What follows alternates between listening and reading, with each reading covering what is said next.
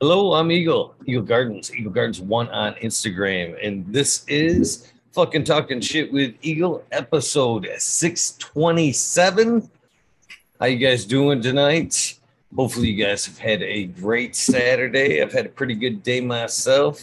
Looking forward to catching up with this gentleman, ATG, or otherwise known as Aaron the Grower. How you doing, my friend? You want to tell him how you're doing, and of course, where they can find you. Hell yeah! Uh, thank you, Eagle. Yes, I'm doing great, man. Um, I took a nap today to make sure I did this and and was alive for it because usually I'm a I'm an early sleep kind of guy, an early rise kind of guy. But I am Aaron the Grower. I'm really happy to be here. Uh, atgacres.com, atgacres on Instagram, and uh, shoot, anybody can shoot me an email or DM if they have any questions.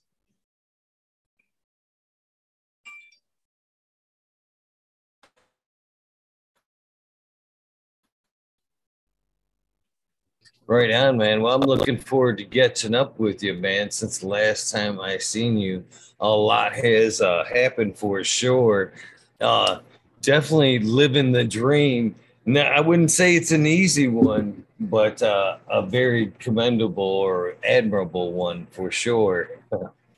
Thank you. Yeah, and that is very well said, man. I appreciate the the kind words. Um, it's a lot of hard work, you know. I, I basically just spent six months with my head down and and didn't you know didn't socialize just just worked my ass off and and uh, got this place built. And you know that's there's a lot of pride in that right?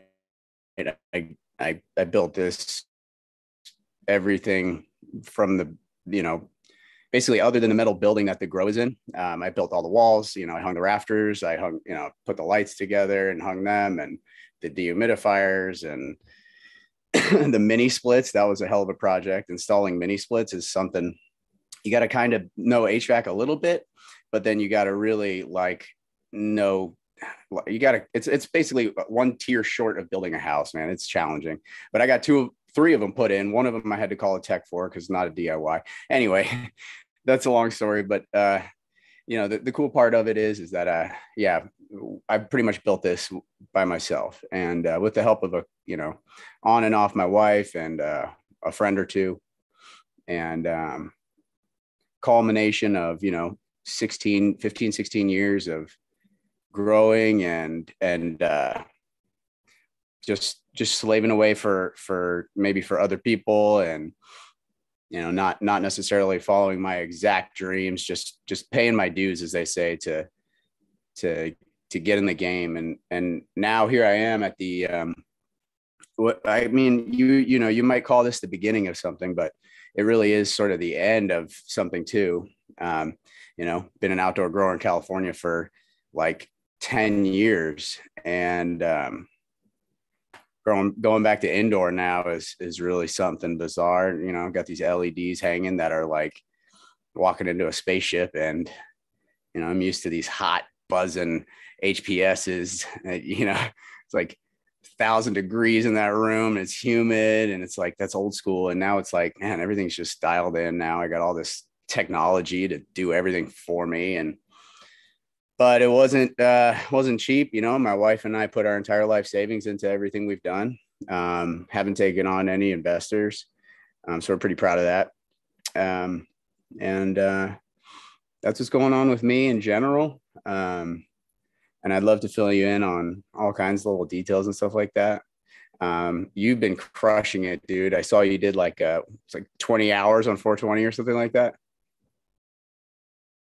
I think it was a little more than a little more than I think it was uh, in the end more towards like probably 28 something like that what oh my goodness Fucking, it was kind of funny because uh, at one point I Duke Diamond was on right around you know the the finish line there, and he's like, "Well, you know, when'd you start this?" And I'm like, "Well, last night at 11:30 and he's like I think it was like 12:30 at that point. He's like, "Well, don't you think you've kind of like hit the mark?" And I'm like, "Well, still, still up. I'm still, you know, still here. Fuck it. you're a savage, man. You're you're the biggest YouTube beast I know. you just kill it. You just kill it.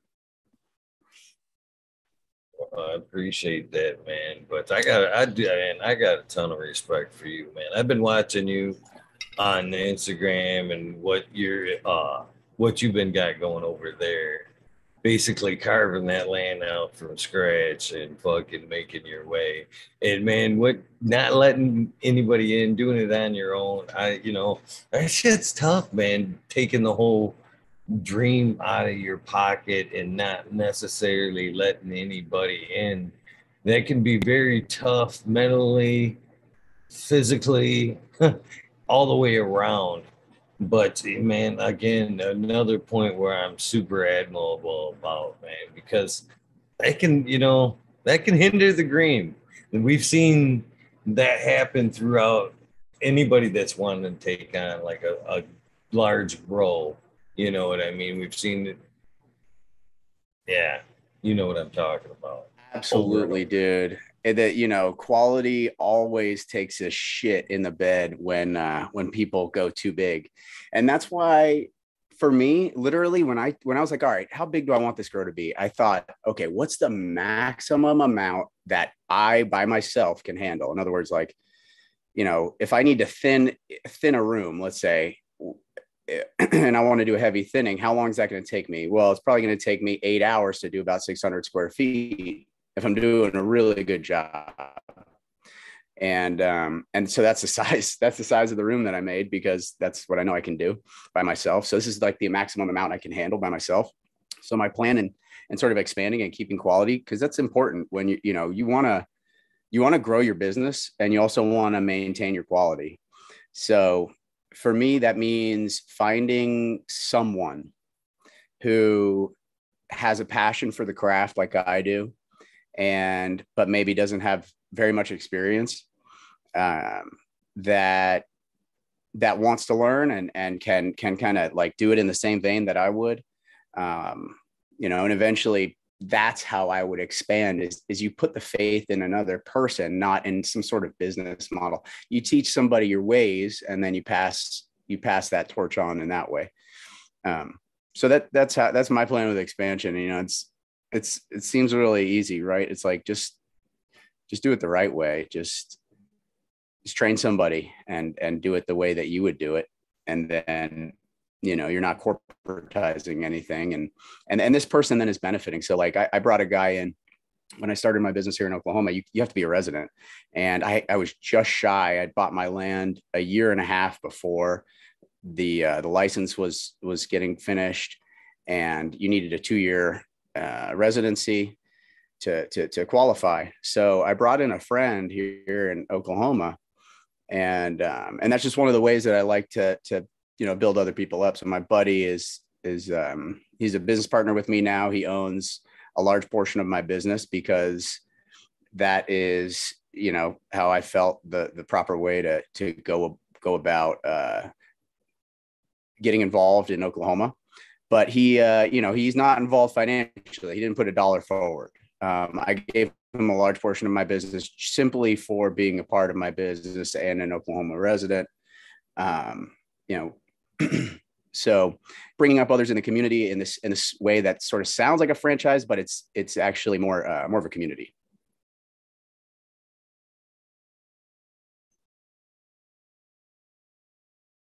I think that's pretty awesome as well, man. Uh, you know, teach a man to fish, each one teach one type of thing. Uh, and plus, that gives them more heart, you know, in what they're doing. You know what I mean? It's about their greater good as well. So I can see that working all the way around for both. Yep. that's the plan, man. And, you know, that's part of why I like jumping on your show and Cheap Home Grow because it allows me to connect with people and pay back. You know, when I was a beginner grower, I depended on so many different resources and um, you know everybody every everybody has their own perspective on growing you know even down to the, some of the best growers in the world grow di- weed totally differently. And um, and when I learned that, I learned that you know everybody can teach the way that they grow the weed, and maybe help somebody along their path. And so this is this is why I feel that you know you, you might think that I'm doing something great, but I I really feel like you know you put in this this basically pro bono work. You're just here on YouTube working your ass off, and um, and you're doing. I mean, in my mind, this is this is some of the biggest advocacy work because I mean, just somebody today reached out and said, "Oh, when are you going to be on Cheap Home Grow?" I'm like, actually, I'm being on. I'm going to be on fucking talking shit with Eagle tonight. So you know, expanding that audience, teaching new people, man, that's it. Just it's everything, and in the process, you know, trying to to remain humble and learn. So you know, that's what I do too. Is is I I try to absorb from the people that that are really just crushing it, like Poetry of Plants and Russ Brandon and you know guys like that.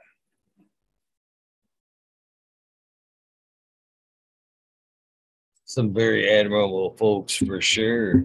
How uh how has taking on Oklahoma been uh, as far as our environment and all that? You said going from outdoors into in is quite the swing all itself, but to change up different lightings, like you said, to go from you know the sun to LED, the double-ended fixtures there, you know, it, it there's a little bit of a learning curve there.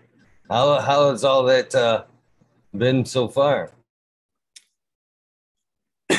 so far, I've been pretty lucky. I did uh when I first got my LEDs, I turned them up way too bright and and so I learned that that these lights are crazy bright, and with LEDs, you, just you can't. It's it's it's the, the hard part is that there is a max. In the, in the old days when we ran those thousand watters on the, the high pressure sodium um, thousand watters, and a lot of people still do. There's not it's not old days now. They're dual ended. It used to be single ended, but uh, they were.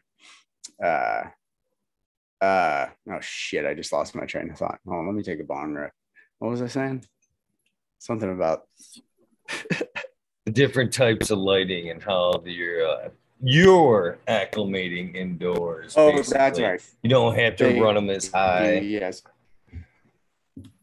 thank you yeah so you're running these lights and you're trying to pump them as hard as you can and you're going to put them as close to the canopy as you can dude these lights I got them at 70%. They're up on the freaking ceiling.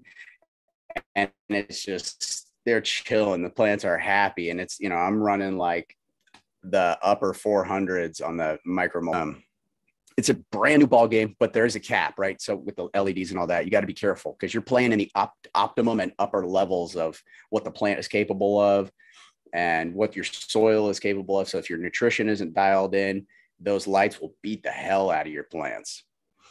Um, and and vice versa, right? Like, and so so you got to be careful. So when I first put those lights up, it was just blasting my plants. I got these this leaf curl, everything was just squatting down.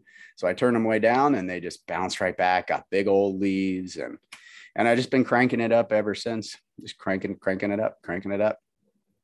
Shout out to the chat. I do see y'all. I got the little uh I got the little dual screen here, so um, I can take questions here and and all that. I, uh, I cross my eyes, dot my T's. right. Uh, so it, you know, it is a little bit of a swing growing uh, under the new LEDs. I think they are quite powerful, and like you, as you said, man, they are definitely pushing the plants harder than indoors than we ever have pushed them, which makes me kind of wonder about a lot of things. If there isn't, kind of like you said, uh, too much uh, line, basically. You know, I think uh, uh, Lostley initially tried to warn us about that when he was preaching the daily light integral type thing and I think that's very true, man. I've been listening to uh, uh probably say his name wrong, but uh, Joe Petty uh, which is an old old school grower, and he's trying to beat the drum of you know uh, we're fucked up, man. They, you know we've been taught to push these plants for more. Well, I think in some aspects he's right and he's wrong. Basically, he's talking that uh, you know we've been duped. You know, telling on ourselves, well, using way too much electricity, overusing our equipment, and fucking giving ourselves away. You know, burning into the later night hours. You know, with bright lights. Um, when it's unneeded. You know, photoperiodism or d- daily light integral. And I don't. I think he's right, man. I don't. I think now that we have these more intense light, we should be thinking about pulling not not just pulling the power of the lights down, but the time of the lights down as well. I, I just don't think it's needed. I think maybe back in the day, it wasn't such much a psyop operation as he makes it out to be. But I just think at that point, we just didn't understand, you know, the weaker lights, and maybe it did take a little bit more longer time to equal what the plant needed in that number. But uh, I think we're there nowadays. Definitely. I would 100% agree. Yeah, it's uh we've come a long way in lighting and I was basically growing outdoor that whole time that that that the whole lighting evolution was going on. I was like not paying attention at all. And then uh I had to I had to had to get the old uh, gears cranking for that one because it, it was I mean we we planned for like a year for for what kind of lights and how we were going to set them up and all that. Um, Puffy Grows in the chat asks, How do I like Oklahoma? I love Oklahoma. I was meant for this state. It was it's absolute best state in the in the country. No offense to any any other states. I've lived in a few other states and um, and I absolutely love Oklahoma. Um, it's just super free. You know, you, you can kind of do whatever you want. It's also the only state, as far as I know of, that you can own a gun and a cannabis patient license. In fact, when I told when the OMMA inspectors were here, he goes, "You're required to have some sort of security, right? Like door locks and cameras and stuff like that." So I, he's like, "What kind of uh, security do you have?" And I'm like, "Oh, I got door locks and guns." And he's like, "Check, good to go."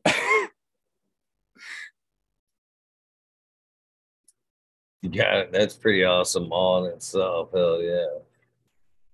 Uh, Just freedom, you know.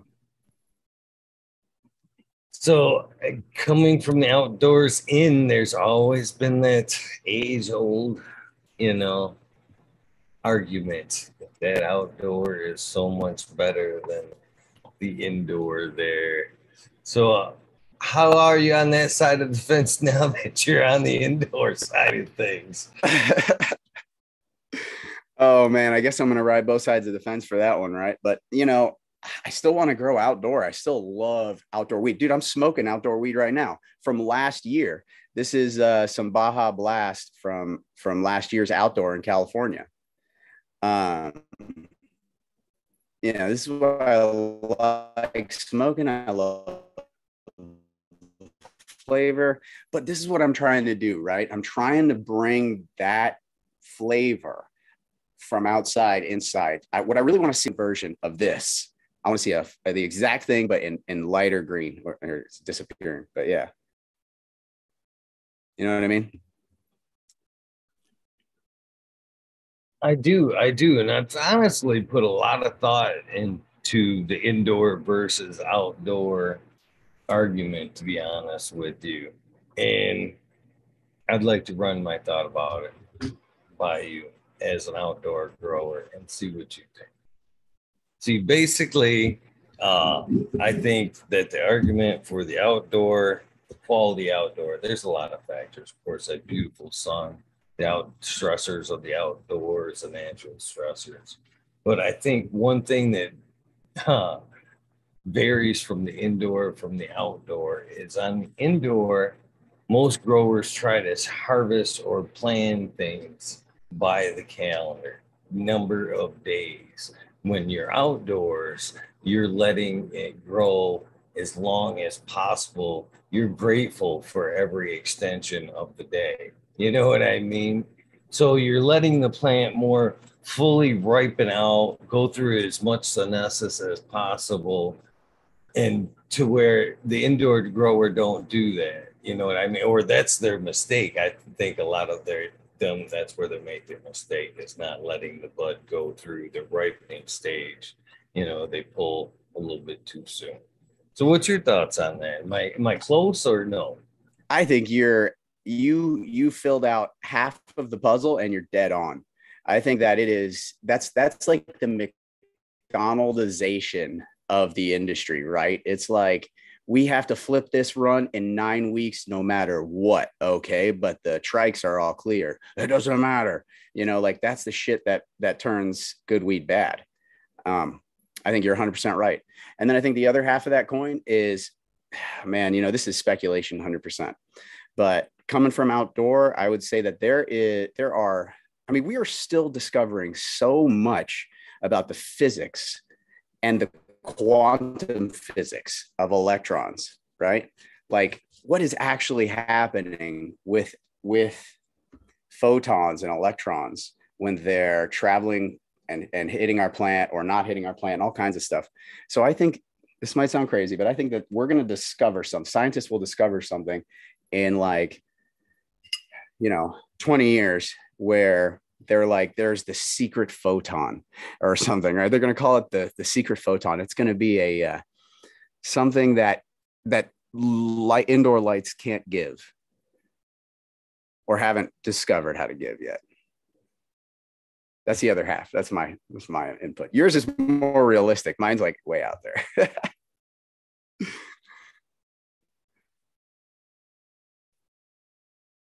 No, no, I think there. There's, I think there's something to that. I think there's something to that. One hundred percent. I think uh, maybe it's it could be spectrum. You know, uh, even that we can put like a digital eye to it. We know that you know we can only see so much, or you know what is visible. So we can only make judgment on what we can actually see and are necessarily measure. So there could be, you know, something out there as far as spectrum or whatnot being uh well something we're missing. I liked that Kevin Jodrey at one point kind of put it to uh there's almost like information in the plant in the light. You know what I mean? There's something else coming with in in that light spectrum, not just light. You know what I mean? Information packet. Yeah. Mm, yes. Yes. I've heard that expression information that that photons are inform actually that DNA is information packets that that basically every everything that exists is is an information packet and it it transmits you know via whatever spectrum it does and just because we can't measure that spectrum or don't have a scale to measure that spectrum doesn't mean that that doesn't exist you know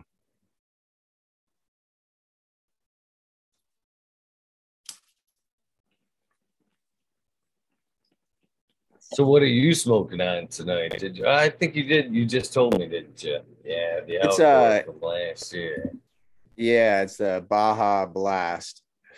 show you again. It's it's pretty nice. This is a this is I popped ten seeds and I kept three females for for uh, outdoor last year, and they're from uh, Creature Ravine Gardens.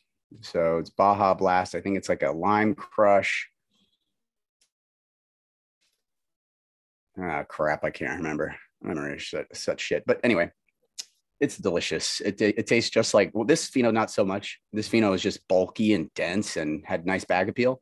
But the other two tasted like one of them tasted like straight lemons.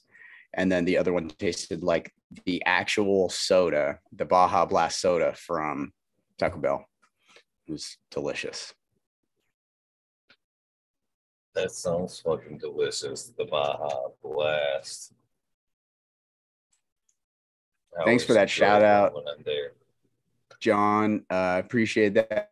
I see the, the chat lighting up about um, plant packers and the website. That's dope, man. I appreciate all the support. Let me take that opportunity real quick and tell you all about um, the plant packers. So, did I have plant packers last time I was on the show? Probably. Did I? Okay. It, it was either, it was right around Please then. do. I don't know, but uh, it's just you know just a quick shameless plug is is that it's a uh, it's an easy way to ship your plants. There's a there's a link for it in the chat there, and um, it's uh, you can ship live plants. And I, I actually designed it to get my genetics to Oklahoma, so I you know I used this for 96 or 98 plants or something like that, and um, I didn't have any dye. So, and and since then, I've created that product. Many people have purchased it, and they've all. I've, I haven't had any negative feedback. I have had some suggestions, and I've actually modified the product a little bit. Um, I've softened the uh, the edge where you place the clone down in, so it doesn't necessarily want to dig into the side of your clone. Um, and but you know, it's just just uh, different things to to generate you know income for the family and and backup plans and you know something doesn't work out you know always got something else going on. And had to, did you do your little happy dance when they said that uh, when the announcement for ship uh, clones and siege? I would have been on on the side on the ig all day long buy it now. Buy now. Ship. You know, I tried to uh I've tried to reach out to a couple of nurseries and stuff. The only problem is everybody wants to design their own packaging because it's it's super easy to have this really cheap thin plastic made to to mold, like mold made to, to to fit your clones and stuff like that and you can have individual clones and that's what people want to sell one clone at a time mine fits 3 to 6 so it's more about shipping clones to your friends and stuff like that. Um, but I am working on a design where it's it's a more sturdy single version. Um, it's just going to take time and money to to create that. But what was I going to say about that? But yeah, you know, it's it's it was created as an alternative for that overbuilt um, clone shipper um, that is like 30 bucks a pop and it's like it's got all these freaking pieces and you know it's just sort of silly. And the light is whack. The light is super whack. So I wanted to get a really good light that, like, no matter what, would just, you know, these little things that keep your plants happy and transport and helps. Uh, not to mention the warmth that comes off of that light that's going to help, you know, in, in, cold weather to keep that package warm. Um, and then that's why also why I recommend living soil shipping and plant pack plant packers and living soil because you know it's added warmth, carbon dioxide. So yeah, um, also, uh, I'll give everybody that's watching this um, a 10% discount. Just shoot me a DM or an email, and I will give you the discount code personally. So do that, and I will do that for you. And you too, Eagle. Actually, you just let me know when you need them, dude. I'm fucking, I got you, bro. Appreciate that. So, but again, things have changed a little bit now, though.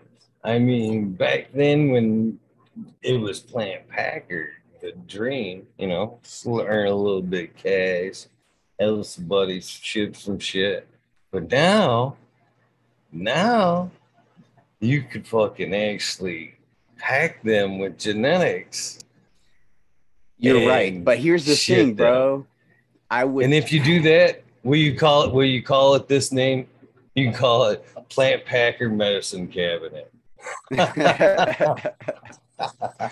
kind of perfect, right?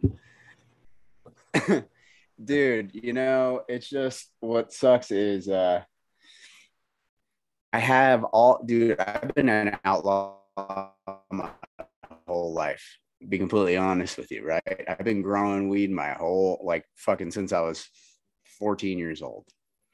And now that I'm in Oklahoma and I'm doing shit legally, I'm so scared to fuck around with anything that could get us in trouble, even if it means that I'm not just, um, you know, obviously I could ship clones and not get arrested, but I'm still risking like my business license. So we are looking into a hemp license to be able to ship genetics to other licensed hemp farms, but that would be different from our cannabis business. That would be like a nursery business. That's it's for hemp. We sell clones and stuff like that. But um, I just don't want to do anything to jeopardize the uh, the legal business and you know my family safety and shit like that.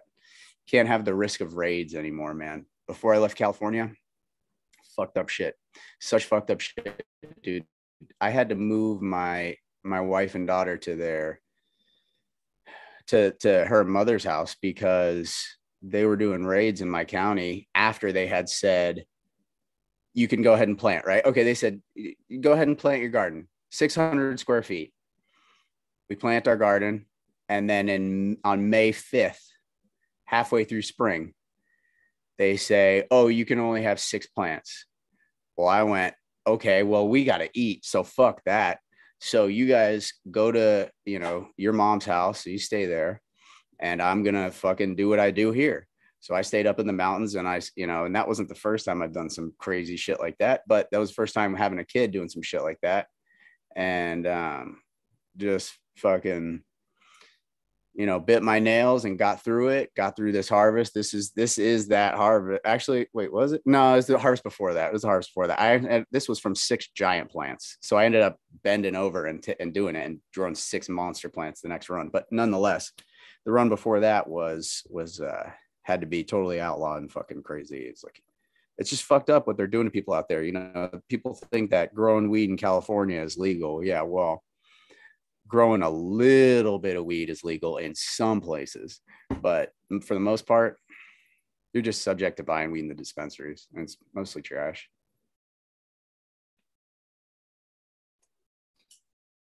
You know, that's one thing I could never understand, man. California was one of the first places to get the ball rolling and never could fucking figure it out. You know what I mean? To this day, the whole state can't fucking agree on common laws and fucking one system. You would think they would be the model by now. It's why I moved to California from Florida fucking 11 or so. Oh God, I don't know. 2000 and 2011. So it was 11 years ago. I moved from Florida to California because I, want I had, I had big green plants in my in my you know in my hearts and my eyes but they're good big green plants not hearts. So, ah, i want to grow. So you know i moved to california to grow plants. Actually i moved to also go to school and shit but i i, I bailed on my phd after six months. I, was growing and doing my phd and i bailed on my phd and so i, I think i've told you that story before but um just fucking just love growing and and done it for a long time and and it drove me out of California. It drove me to California and it drove me out of California.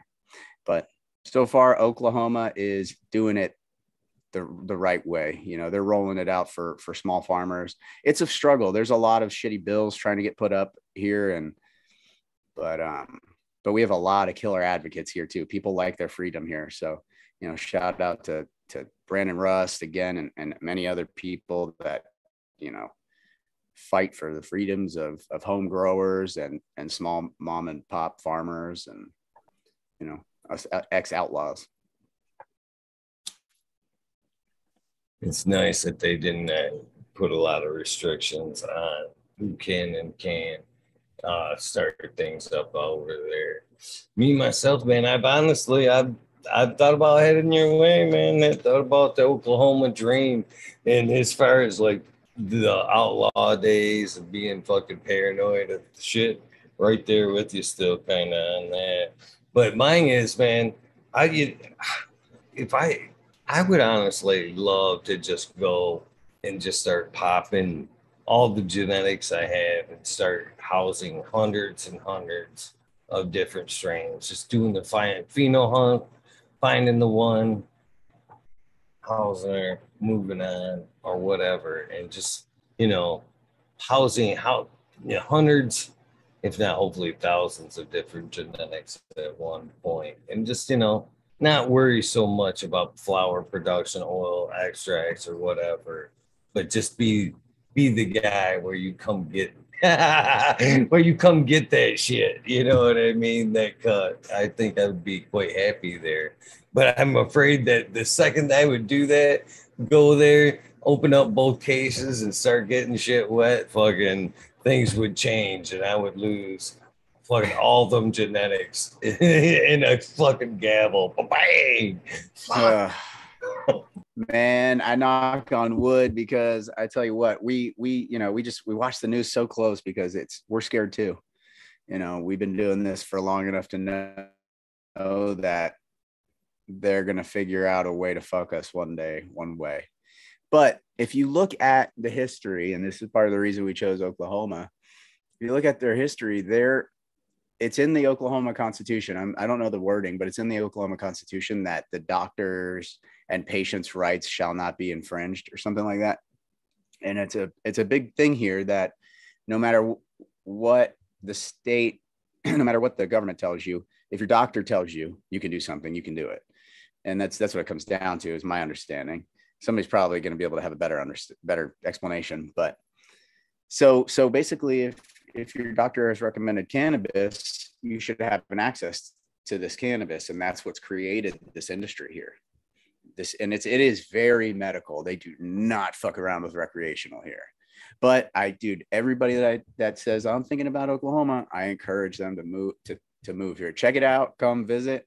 And Eagle, you're welcome here anytime, bro. On my farm, you know, we're actually getting a, a guest house here uh, finished pretty soon, and and we'll have some space for for guests.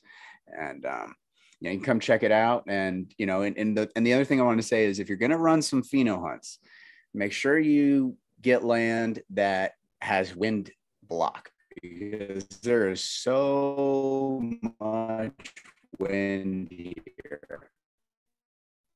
You put plants outside, they get from walls or, or a forest around them. Yeah, I can see that. You know, uh, actually, Oklahoma and uh, kind of that tornado alley, you know what I mean, that runs through the Midwest there. I've kind of uh, talked about as the perfect example of someday that just being an area where autos are grown. You know, that's just part of the the recipe to work around the weather. You know what I mean? You you instead of getting one long season in, just two, one before and after that wind season, or you know, rough season, spring season, or whatever. Uh, I don't know. What are your thoughts on that? It's windy, man. But you're right because autos they're smaller generally, you know, and they're squattier. So you're probably on to something. I've been thinking about running some autos outside, you know, foot fence or a six foot fence with a two foot extension, which is an eight foot fence with a barbed wire. I mean, a six foot fence with barbed wire, but, um, and, and that's really you know expensive to build it's almost like why not just build a greenhouse instead? Because that qualifies as like a locked area. So i'm then phase two of this is is a greenhouse a lean-to greenhouse that passively uses the environment from the indoor. So i'm going to have an exhaust that pulls leftover ac or heat whatever i need from the indoor to the greenhouse. It'll also act as like um, a solar collection because when you have like clear plastic over a white surface, you're just basically like heating up the space for free and then keeping it cool in the summer.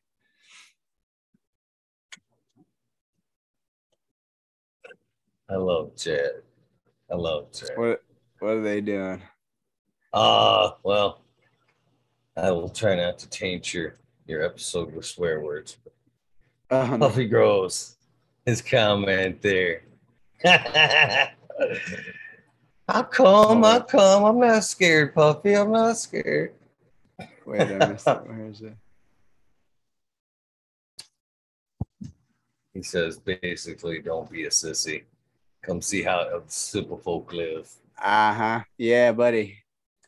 It's you know, and it's it's just a real satisfying way of life too. You know, it's like I learned how to weld. Um, you know, I've I only, I've only learned electrical in the last two and a half years, but I wired up this whole fucking place myself, dude. I hot tapped the 600 amp transformer. You know what I'm saying? That's That's like shit That's regular electricians wouldn't touch necessarily. that's a lot of power right there. You definitely go down. You make a mistake there. That's for sure. Oh, so yeah. are you locked in indoors there? Can you or can you be indoor outdoor? You can be. You can be indoor, outdoor. You can be whatever you want. You just have to have a fence around your outdoor if you're doing out. Right now. Yeah, I can agree like that as well. It becomes more and more inviting. dude i'm telling you you got to come out here at least take a visit uh, maybe come out around one of the events you know there's all these events going on we're going to uh i'm bringing a, a couple of my guys from my crew to uh that that um you know these are guys one of them obviously you know like i said owns a business with me um and then the other is just an old longtime friend we're going out to the turp float oklahoma it's in August. Um, you should look into it, see if you can make a trip out for it. And uh, I'm gonna be kicking it with uh, Red Dirt Raised Oklahoma, and you know I'm sh- this Russ Brand. A lot, lot of really cool people. Hermetic Flower Company, uh, a lot of good people going, um, and a lot of good bands. Uh, there's a scene happening here, man. I, I guess that's what's really happening is there's like a real movement in Oklahoma, a real grassroots movement here where people are kind of coming together and creating something. And I remember this in, in California. I was on the back end of this wave in California. When I moved to California in 2011, it was like, whoa, this, this culture is changing really deeply. And, um, and that's what's happening here. And so it's really fun to be a part of it and on the early side of it. And, and and maybe have a bigger part of it.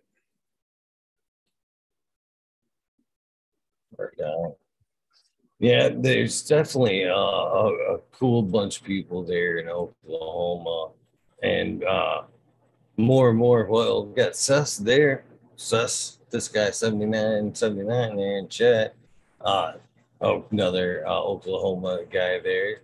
He was trying to get the vets uh, uh, Vets Grove Cup going last year. Hell, I almost came out there last year for that. Yeah, dude. You'd have a place to stay on my couch. right down. Yeah, country folks definitely know how to party. That's for sure. So I can definitely see that to be a good time. Yeah. A guy a guy with a name like Eagle, he'd definitely get along here. Oh yeah. Ah. so I guess I kind of hinted to it though. What has been some of the uh, challenges from coming indoors out? Did what? Did you have to get your own soil uh, cooking? Did you buy something that was ready to go? Uh, how difficult is it to get it started from scratch there in Oklahoma? Ah, Man, let me tell you. It was me, my adopted dad, and my wife. Okay, and my daughter and our dogs. We all had our own vehicle when we traveled from California to Oklahoma. My let's say, you know, my my my what I call my adopted dad, let's just say my dad packed his trailer and his truck full of my soil. He actually ended up destroying his rear diff because of it. But he packed his shit with all my soil. And then we packed, you know, I live in a 45 foot trailer. We packed it full. It's got cracks on the frame. It's all bent because we overpacked it. Um, we packed my wife's SUV full. Um, and we got everything here that we needed. And, you know, I could have had a better start with soil. Like it could have been a better, more well balanced blend because it had sat for months. But fact of the matter is, I got this shit started like out of scratch and out of this fucking out of the back of a trailer, and I'm dialing in the soil as I have plants in it. It's it's been a wild ride. So I know this first run's not going to be the best, but I'll have better runs. Um, so soil has been a challenge. Um, I'm looking at getting some some more soil because I'd like to do a higher plant count um, smaller plants than what I have going now. So not so much training and stuff. Um, and then, you know, in terms of IPM, I would say that would be the other challenge. Um, there is, here's a tip, grower tip. There's a different degradation rate of the of any pesticide you're going to use, you know, organic especially between outdoor and indoor. So when you're spraying, let's say, pyrethrin outdoor, it's going to be good for three days, maybe two days if the sun's bright. Um, but if you're spraying it indoor, it's going to be on the plant for four or five days. So you can oftentimes relax your uh, your your spray schedule a little bit.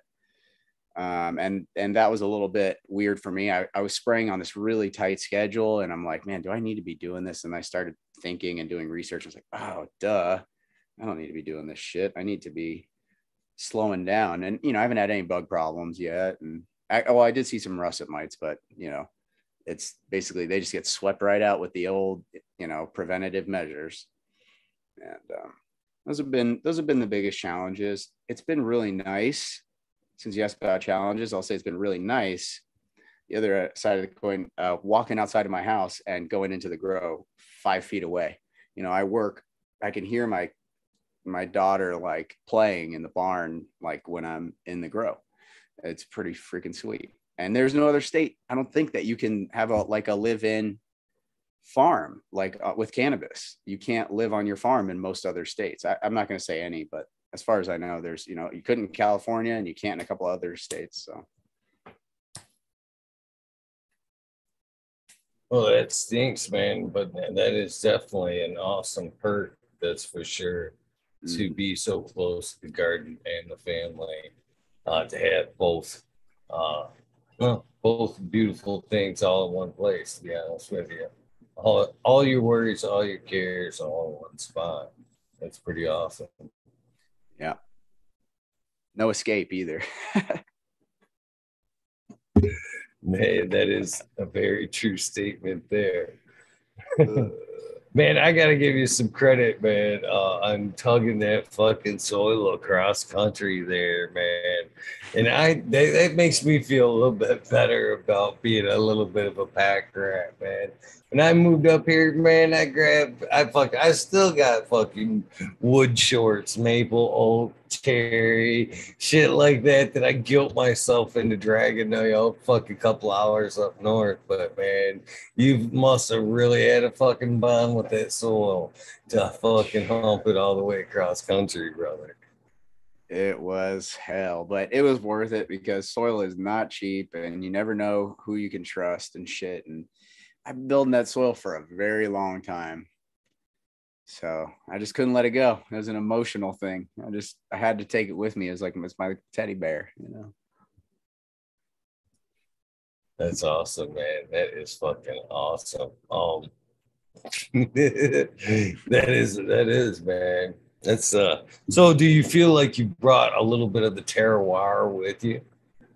Exactly. Yeah, that's the goal. Is that you know, California doesn't get my weed anymore. They don't. Oklahoma gets it. So, and I brought that shit from California to Oklahoma. You get that, you get that California terroir in Oklahoma. So uh I forget who it was. I think it was Dirty Ho. Dirty Ho Gardens in chat said uh she wanted to talk prices there. How are things in Oklahoma? When we talk part of the drain, that's most certainly part of the drain. Uh, how are things? Is the you know the market does seem a little bit saturated as it is reflected on prices uh, super badly. It it is. I would say that there is a there's a pretty dramatic effect, but it's there's a very clear divide happening between cheap weed that's grown by people who don't know what they're doing versus good weed that is grown by somebody who cares about the patients. And um and that and that divide is is represented in price. So there's folks that go into dispensaries that ask for uh you know i only need $700 a pound for this um you know because i don't know i don't know why but you know maybe they grow a hundred thousand pounds of it, right? So they don't really need to get a lot. You know, they they have a lower over. You know, they can charge less. Um, but for me, you know, my wife and I spend a lot of time on this.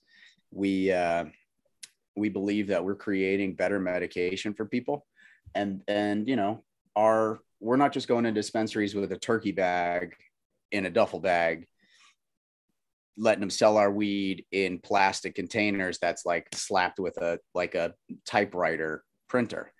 We are designing jars and labels and creating this boutique look for for consumers that are that's like comparable to like craft wine, you know. You know, when they get their hands on this product, it's it's clear that it's better and um, you know you know those containers plastic containers that they're using here in oklahoma it's just this little pop top plastic container it it's like really doesn't keep the weed very well and so and you know the price that i'm going to have to be charging we've we've calced out you know what we're going to be charging for our cannabis to dispensaries. And the price that we are probably going to have to be charging depending on how much we produce um, it's going to keep us in business. Because that's the great thing with organic gardening is we we uh, we grow weed pretty cheaply you know? Like rarely do we have to spend a lot on fertilizer so you know the soil stays balanced or is is pinballed back and forth with small amendments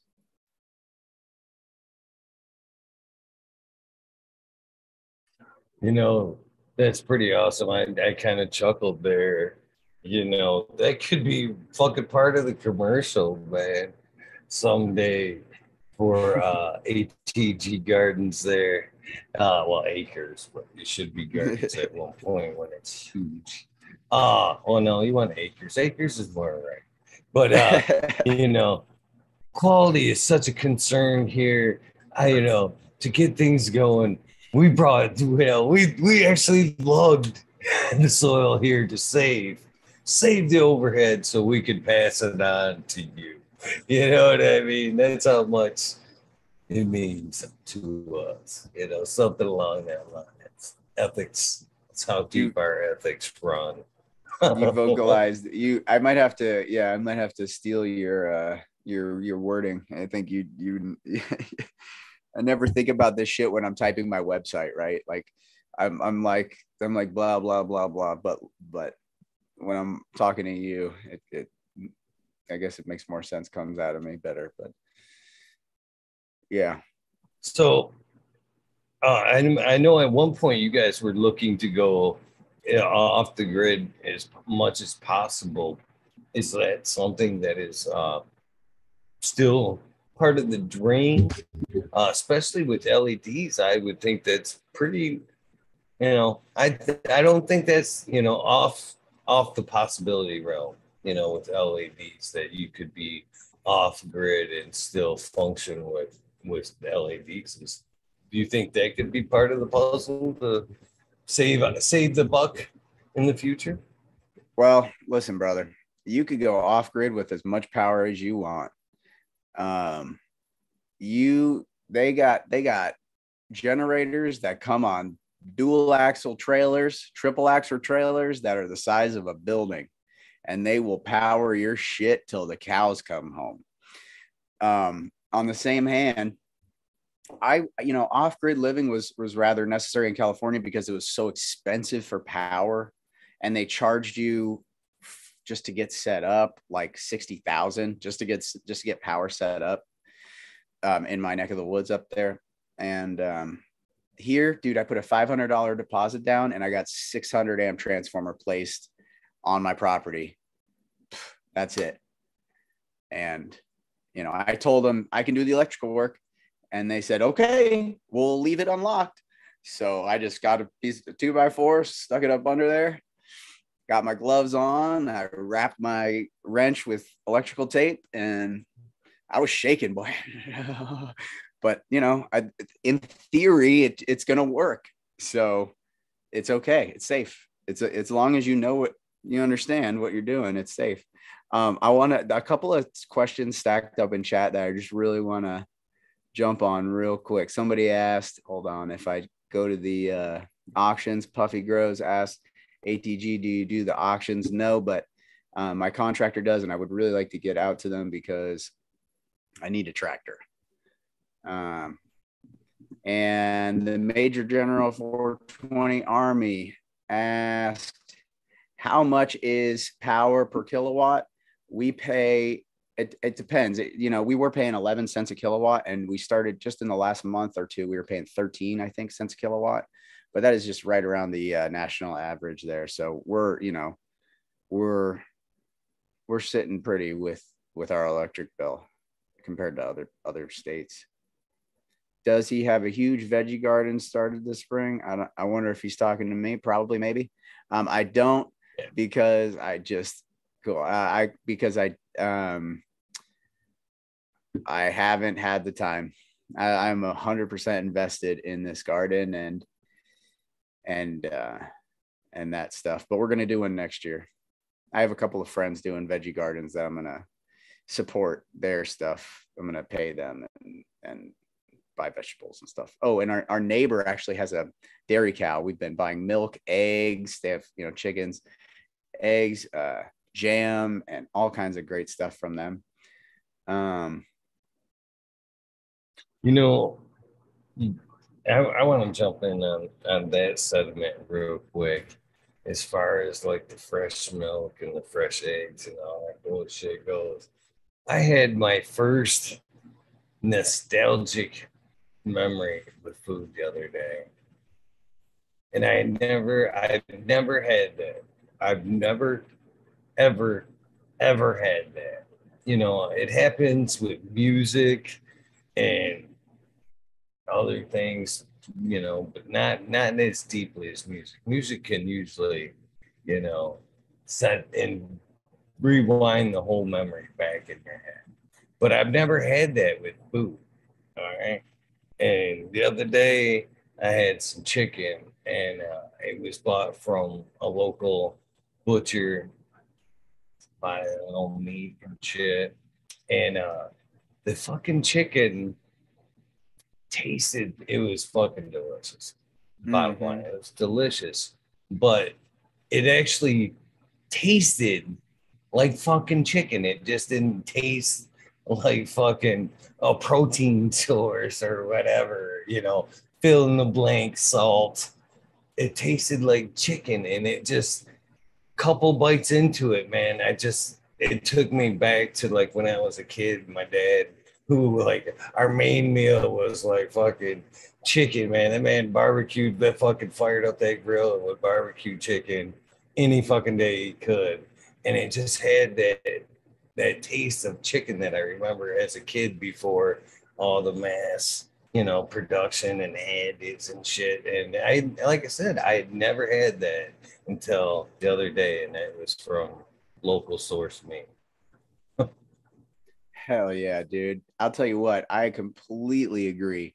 First thing I noticed when I when we got to California was the meat is, I mean, I mean Oklahoma is the meat is better. It tastes better.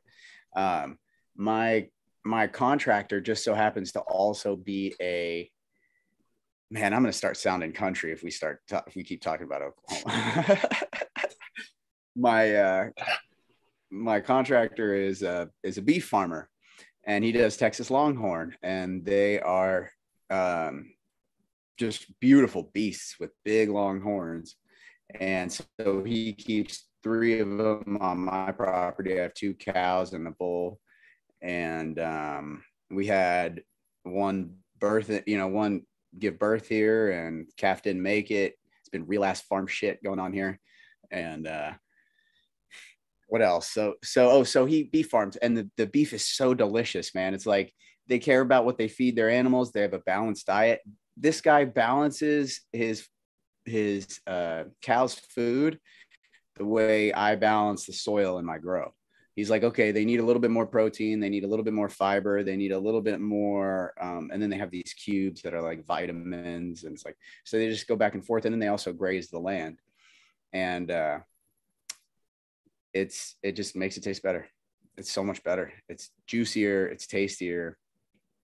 I'm getting hungry just thinking about it. That's awesome. You know, I often wonder why fucking the doctor doesn't do that shit with us. Be honest with you. You know, they're so quick to just write down, you know, when we go in there, what's wrong with you? Uh huh, uh huh. Script. They don't necessarily look at you and fucking, ah, let's see here. Says you're deficient on all this shit. Why don't you get a little bit of this and a little bit of that and come back and see me next week? And uh, this doesn't work, and then we'll, we'll talk meds next week. You know what I mean? Yeah. yeah. Yeah. No, it's, yeah, it's, it's a, dude, don't even get me started on the pharmaceutical industry and Western medicine and all that. It's just a pinball machine. You get you back, back and forth into the into their office and then their their their partner's office. Well, I'll give you a referral to uh to this other guy who'll fuck you up worse. Get you on this other drug. Well, you can go on all you want because I prefer to send everybody towards the way of cannabis versus that pharmaceutical. I'll tell you uh, what, man, we've we've converted a lot of people to uh, to lotion, like you know, coconut oil. A lot of uh, older folks here in Oklahoma, just friends, just uh, giving them, you know, RSO infused uh, coconut oil, dude. It's it's crazy how many people have taken to that that don't use cannabis otherwise that they just love love this stuff and it takes their pain away. Oh yes, uh, Puffy Gross, tell them about the barbecue here. yeah, barbecue is fire here. Barbecue is so fire here. And everybody knows how to cook, and there ain't a vegetable in sight. That that's the only problem. uh, I got to supplement my vegetables around around these folks. Uh, uh, what genetics am I working on right now? Four by four closed door. I am. Oh, f- let me just shout out four by four closed door. That guy sent me one of the nicest messages I've ever received. Um, he said, you know, something that I said to one of my uh, biggest heroes, heroes of the farm. I sent that, I sent Patrick a message like years ago. I said, man, I hope our, I hope our paths cross. You're, you know, I just feel like you're killing it. And I wasn't doing like anything big like this. And, and I was just looked up to him and four by four sent me a message like that. Um, and about having me crying, man, it, uh, it was really nice to see something like that. And I want to encourage, it was, it was a continuation from the cheap home grow where I was kind of encouraging people to, you know, pursue their passion and quit their job. And, you know, I'm, I'm on this motivational shit right now where I just want people to, to, to be happy. And I think that's the right way to do it is to be courageous and quit your job. Um, so let me just get back to this question four by four. Shout out four by four. Um, I am working on, I'm working with Sunday Driver and uh, Blue Cookies and Baja Blast. I'm running right now, so it's mostly Sunday Driver, and then I have like uh, 21 Blue Cookie plants and three Baja Blast plants. So we'll see. It's going to be some fire coming out here, but it'll get better and better too. Looking forward to everything. I'm on the same motivational kick with you there as far as that. Well, not just cannabis and well, in in general, but uh, living your dreams for sure. You know, it, you know, you do have to get out there and be happy. But as far as cannabis goes, uh, I do believe, you know, it's a, a path well worth taking there. I've said this before, you know, just not as far as a medicine, but in general, man, cannabis offers a better quality of life. You know, uh, for those who's sick, uh, it can offer a, a, better quality of life. as a medicine, even if it isn't caught in time. You know what I mean? The, the time you have left, it can enrich. As far as like we, us that are trying to make that change from swinging the hammer or whatever we did before this, uh, it is about the same thing. It's just we are wanting a more uh, quality of life. We, we're tired of being sore, want more time with the family, shit like that, you know, and that's what we're trying to find in cannabis. And I don't think that's something to be demonized for, is wanting a better quality of life. Well said, dude. That should be on your fucking uh, commercial right there. That that is, and that's why I feel like you're the best advocate in the in the industry because you really speak on your heart and you dedicate so much time to this shit, this message. Um, uh, really, it's it's and there is it's unmatched. It's unmatched, bar none. It's unmatched in the industry. Um, I'll give you a second to feel spoiled about that. I appreciate that. I was feeling spoiled. Thank you. I appreciate those kind words. Well, really you know, it's it's all love, man. Um, so four by four said, did I hunt them from seeds or did I just start from cuts? And I started those. The Baja Blast was from seed. I hunted that one. Um, everything else was from cut. The blue cookies and the Sunday driver were from cut. Um, the Sunday driver got that from my buddy up in Oregon, uh, Zen Farms, old owner Randall really nice guy, older fella. I'm always friends with uh, older older people like like Coot um, or uh, or Randall, who's who was 65. I haven't even talked to him like a year and a half since he retired from the business, but um, got that one from him, and it is actually a Black Sheep Farms Sunday driver cut, so it's hunted by black sheep, but it has a lot of history, so I thought I'd tell it real quick. And then the blue cookies cut I got from a dispensary in Sacramento um, years ago. And come to find out that it was probably the original uh, pre pre Girl Scout, I mean pre uh, forum cut Girl Scout cookies. So, but it, I guess it was AKA blue cookies, and so that that might be that cut, and that's what that's what I suspect. That's what other people have told me about it.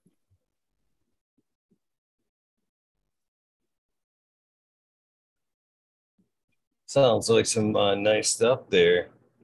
So, I guess my question is since Oklahoma is still um, in the medical side of things, how do you see uh, yourself in the future? Do you think, uh, do you see recreational cannabis as uh, a second wind. You know what I mean? A future second wind in cannabis for Oklahoma, or do you think that uh, you want to just keep things the way they are? Tell me what your outlook for the future is, or your perfect, you know, ideal path. That's a really good question, man. You ask such insightful questions. Um, so I would say that that it's because this is such a Republican state, it's unlikely that recreational is going to put is is going to is going to put us in a better position. And you know i i'm not necessarily like I, i'm not necessarily anything on on the political scale personally. Um, i'm definitely i'm not going to say anything. But i'll just say that uh there is a very reserved area for the medical industry here, medical cannabis industry, but that the recreational industry is probably going to have to wait until federal, some sort of federal recreational legalization, in my opinion. Man, I'm man, I'm definitely scared of that, to be honest with you. There's so many levels you know, be honest with you. I yeah, just uh, I'm afraid that uh, the whole medical thing, the home home grow, which is that's for me is more dear to my heart than most. It goes basically medical cannabis, the home grow, you know what I mean. Uh, I think that's holds so much value to medical cannabis in general. Uh, yep. And I think recreational definitely puts that in jeopardy. And then on top of that, I'm worried about, you know, everybody, everybody, all 50 states, you know what I mean? Because there's always the chance that they could always come in and go, ha ha ha. Yeah, reset everybody, motherfuckers. now, now you guys have to all come up to our our regulations you know what I mean? And, eh, hopefully that don't happen. Hopefully that's just an easement in. But oh, moreover, I'm worried about the medical side of things. I mean, you're not wrong, man. That's what happened in California. They encroached right up on us. You know, like I said, dude, that terrible story about them saying planting 600, go ahead, plant your 600 square foot and then oh, only six plants now. That shit was real, man. And they were rating people. They were separating children from their parents. I mean, that's why I sent because it was like, all right, they're rating people, but like, what are they really doing? Oh my god, freaking, what's it called? Uh, CPS is coming in and separating parents from their kids. That is messed up. Like, we got to get you guys out of here. This is crazy. And then it was, you know, and we had already seen the writing on the wall. We had already purchased our property in Oklahoma and uh, I, I'm glad that the that the uh, home growers in California still have an opportunity to grow, mostly, you know, in most places. Um, but you know, access to um, fertilizer and you know different supplies. It's it, it's getting hard. At least you know, for me, I, I, hope other home grow I hope home growers don't have as big of a problem as I've had, you know, sourcing particular fertilizers and stuff like that with everything going on. And if they have, you know, at least there are dispensaries that can provide those folks with supplemental cannabis that has some sort of quality. Um, that's what I like about the medical program and the home grow program here. It's it's really well done. That's awesome. So, how do you feel about you know as somebody that's licensing and selling to you know dispos and stuff? Uh, yeah, obviously somebody that's on the cheap home grow show still advocate for the the home grows there. You would you always gonna be on that side of the fence, hopefully again. Yeah, dude. You know when when you start out in a in a little closet, you know, or when you start out. Actually, I, technically, I started growing in the woods with one little seed, but really, when I started taking it seriously, I was in. Uh, I was in um, in a little closet, and you know what? I've been arrested number of times for this fucking plant. I've got, you know, I've done I've I've paid my dues and I uh, there isn't a person I respect more than the home grower in this entire industry. You know, there's a lot of people up at the top, but there's you know I hope that there are there are probably people in the chat that can that can back me up on this. I really like connecting with just who anybody who's passionate about the plant, not necessarily big names or or how many followers you got if you got 50 followers, but you're like, I really want to grow and I want to learn how to do it organically and you know what's your IPM like and you know how do I fight this bug and that's the kind of shit that I connect with 100%. I think this shit's eh, very infectious. To be honest with you, it helps keep us keep us fired up about what we're doing. That that uh, that feeling that we get from talking to the new guys as well. And that's one of the things that I'm, you know, I, I'm very passionate about too, as well. Is I think that that side of things that that excitement, that that oxytocin that's produced from just naturally talking. You know, that's how powerful this fucking plant is. You know what I mean?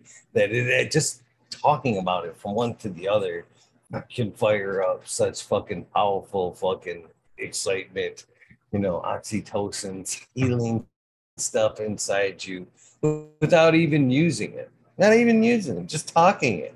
Being in your yeah. garden, same, same you know, I think the cultivation, I say this all the time, I think the cultivation side, when you're speaking of medical cannabis, is the biggest part of medical cannabis. I mean, sure, the medicine does its own, you know, there's a lot of weight to the medicine itself, but there's that that feeling we are talking about when you're producing the medicine that I can, you know what I mean? When you can help yourself, when you, you know, you find that self-sustaining moment, you know, especially when it's a life or death thing. You know what I mean? I can save my life. You know what I mean? Just saying it, you know, produces that healing feeling going up your back. You know what I mean? Mm-hmm.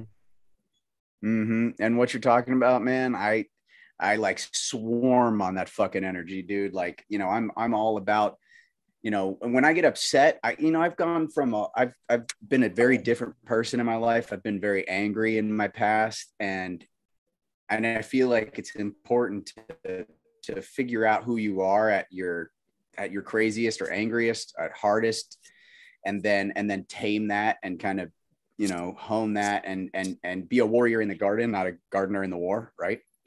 And uh that that has has served me now, but has been has bit me in the ass in the past. But um, I got distracted. I started reading comments, and I totally forgot what I was talking about again. oh, my bad. Um, chat can do that to you. Chat can do that to you. But yeah. since we're paying attention to chat, uh, Miss Cassativa there is wanting to know how you feel about uh, when fungus will be dis- decriminalized in Oklahoma, will that be another avenue you may pursue? Man, it's so or funny. support. No, you know, I'll definitely always support that. Um, there are there's a lot of advocacy groups for the psilocybin out here, and um, I had my I took a lot of mushrooms in high school really a lot, probably way too much. And I think I got too fucked up on them. And now I prefer LSD if I'm going to take a psychedelic. Um, but that said, I think that all over the country there are, ooh, ow, there are um, these treatment centers like you know ketamine and like uh, DMT and they have all these different treatment centers. And I'm not sure Oklahoma will be the first on board with that stuff, but they're, like I said, they're about their patients. So if the patients want it, they'll get it. Right on. So uh, I'm I'm with it myself. I support it too. I support it as well. Yeah there is a man. I saw a really cool Instagram. This guy grows more morels inside. Um, he's got them in these bins. Oh man, that's got to be a really cool business to be a part of.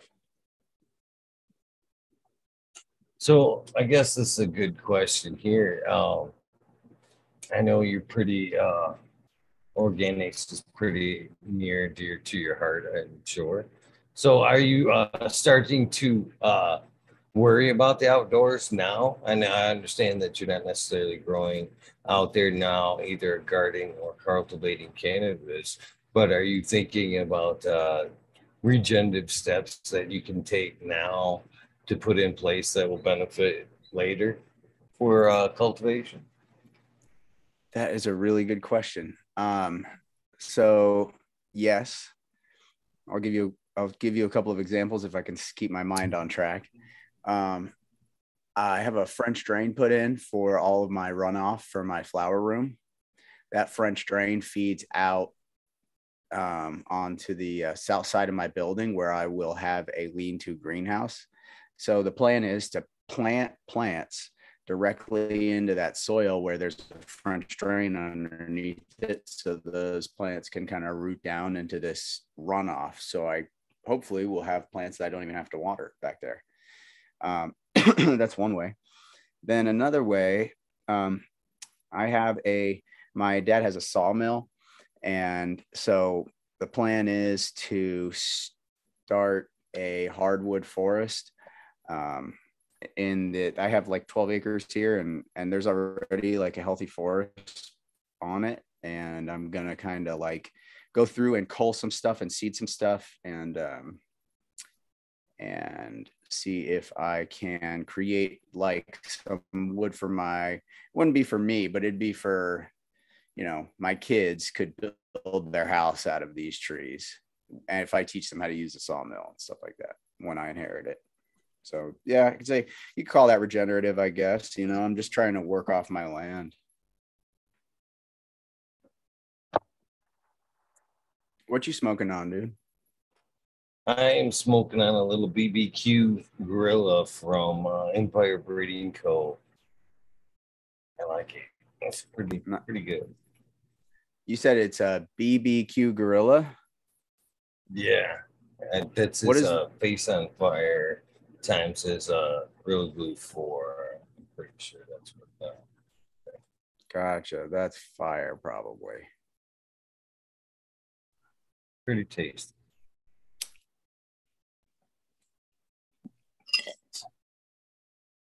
So, why the pipe? Is it just a matter of convenience, simplicity? You prefer the taste? I actually prefer the taste of a joint, but it is, I am I am a lazy, cheap bastard, and I will mm-hmm. just sit here and just crunch up weed and put it in the bong. Bong water will get so damn dirty. Let's see. It's actually ain't bad right now, but I will let this shit get so dirty, man. just lazy. Just, I, it's not. I'm just focused on other shit. You know. I just. Uh, it's just hard to stay focused on stuff like you know every once in a while my wife will roll my wife and i will roll up a joint for like an evening but it, we just keep it like special occasion no no reason just lazy that's one thing i gotta give you a little shout out on too is uh having uh, a significant other that is very supportive and passionate about the dream as well. You know, that makes things a very, very much easier and uh, it makes things more more special in the end when it's, you know, built that way, I think. And let me tell you, dude, she is a trooper. Um, so we had to put a dog down um, recently, her dog we both came with a dog when we met, and uh, her dog uh, has attacked multiple animals, um, you know, dogs, cats, and now has gone after a bull. And we had to. It was a really crazy event. This dog went after this bull, and you know, I had the gun, and like I'm about to shoot this dog, and I ended up able to like, beat these dogs away from each other and the bull, and it's just it's all because this one dog just can't stop its prey drive.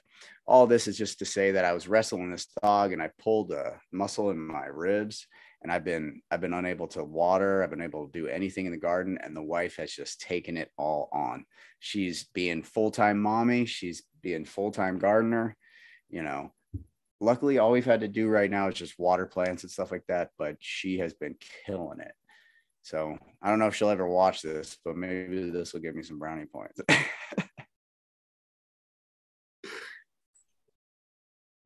That's pretty pretty awesome to have that kind of support and partner. So shout outs to both of you guys. Hopefully she Thanks, does man. watch. So uh, you gotta love the water only. You know, I I have uh been in coco many, many, many years. And this last year, as you know, we talked about on a coot episode there, uh, the switch. and uh, I'm still still in the dirt, still in the dirt, still very happy. I'm in the second run right now to where I'm kind of I'm in some reuse soil, and I'm like I kind of mended it a little bit, and I'm like, I, I'm in the portion right now where I'm like, if I were in coco, I could just flush, fix shit. You know what I mean? But I'm kind of riding it out, kind of going, eh, next run will be better. Next run will be better. well, so what's going on with your living soil? You're not getting the, the same kind of production you want? yeah, basically. Basically, um, I think I added a little bit too much, and she may have been a little too hot. Yeah, um, I I got I went I played a little mad scientist instead of maybe just letting it ride a second round, which would have probably been the more wiser route. Just to, which you know, I got five rounds, five rounds, and I still haven't really fucked with the earth boxes. So what made me mad scientist on these pots? I don't know. Maybe be the coco grower and me the head go mad scientist. Uh huh. I hear you. I know what you're saying. Well, did you do soil tests or how did you balance your soil? Oh, I didn't. I didn't. I uh, straight straight mad scientist. Straight mad scientist. Well, dude, all you got to do, you you know, you can go mad scientist on this shit. I I go crazy mad scientist. I'm insane scientist. Um, but uh, what I do is I go and I get soil samples and soil tests and and then you can kind of be crazy and like I just pushed my magnesium too far. Okay. But I knew it because I got a soil test and I'll, I'll explain. I see 710 Candace Sewer asking about the soil test. I'll explain that in a minute. Um, but uh, so because I got a, a soil test, I knew I pushed my magnesium too far. I was getting this burn going on, and I fixed it with a little bit of gypsum. So, soil tests are the best way and the cheapest way to balance living soil. Um, Logan Labs will test your soil for 60 bucks.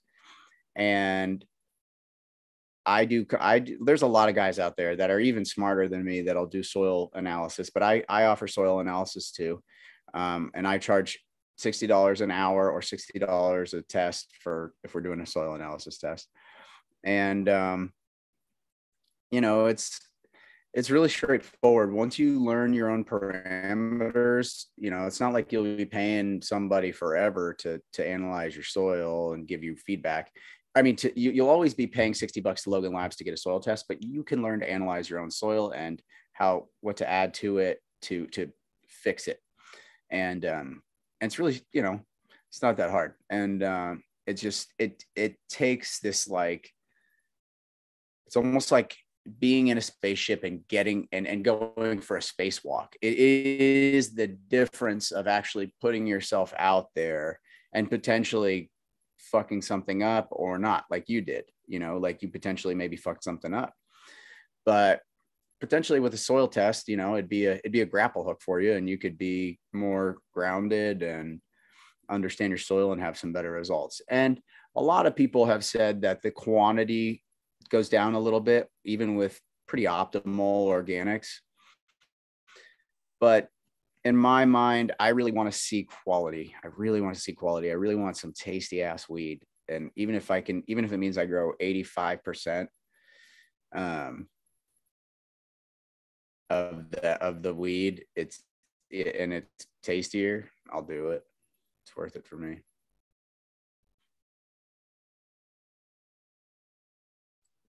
Yeah, yeah. I definitely will get there at some point. Um, well, just hit me up, dude. I'll, I'll, you know, I'll help you. Obviously, I'll do it for free for you. We all do what we do for a reason. You know what I'm saying? You gotta gotta respect that. But yeah. uh at some point I, you know I, I realized that you know the the one and done type at, attitude well I, I realized that a long time ago it's just silly you know but uh I, I want to be more knowledgeable about using soil as I go forth you know I don't think I'll be as weak as I have in the past, just revert. And that's what's happened. You know what I mean? That's what happened before. You know, when uh, I came back here because I used to grow in a, uh, an attic type space, an upper upper grow. So weight was always a thing. So I probably told you, you may have heard this before. That's what got me into the coco. So when I came here, the first thing I thought was, hell yeah, I'm back on ground. I'm going back to soil and shit, make things a little bit easier on myself. And then I got uh, in the middle of a, a hot batch, took on my uh, a few more patients and got into that hotter soil and got into kind of what I'm into now. A little, a little bit of lockup, a little bit of something going on. And I was like, ah, fuck this fuck this. Hmm. I'm out. Back to Coco. Back to Coco. Full control. And I ain't even got, and I justified it too with now I don't have time to cook. I'm already in, I'm already into the bank. You know what I mean? I'm already into the reserves. I got to keep just running with Coco. I so get that. I and, and, you know, I, I always tell people at the end of the day, do exactly what you want to do because that's what's going to make you happy. And, you know, you at least you tried and you experienced what it means for you to grow organically, you know, and I encourage everybody to try that at least. And so not many people do that. You know, not many people will waste garden space on a new technique. It's, it's cool. Well, I guess and the, another obstacle I guess I need to come over is, and I could be fixing, you know, right? You know, I could avoid it or help eased my problems right now if I would have probably been a little bit more braver and, you know, maybe try to seek a little foliar help. You know what I mean? You know, mm-hmm. tried to feed through the leaves instead of the soil and tried to, you know, help things until things maybe freed up or whatever in the soil. But I've never really been a fan of foliars, man, especially indoors. Uh, I don't, you know, just too many. I just don't like it, man. I, you molds, mildews, the extra moisture in the tents, you know, trapping moisture in the tent has all been, you know, a scare, a scare. So I don't necessarily want to try fixing things that way. You know what I mean? So I love again, that. I should be more open minded. No, no, no, dude. No, I don't foliar feed either and there's a reason for it. Um, and I actually I will if I have to. I have in the past, but I don't uh, like as part of my feed schedule. I don't because it's like playing a video game and typing in a cheat code. I it's like you got to beat the game before you go and cheat the game. I don't know. I've always had this perspective of like you spray the plant and you're cheating the soil. You need to balance your, you know, it, it's it's the the plant wants to get those nutrients from the soil. It can take them in through its leaves, but you're cheating the process. You know, you you still it's a band-aid. That's the right way to describe it. It's a band-aid. Foliar feed is a band-aid, not a fix. I can see that. I appreciate that answer as well.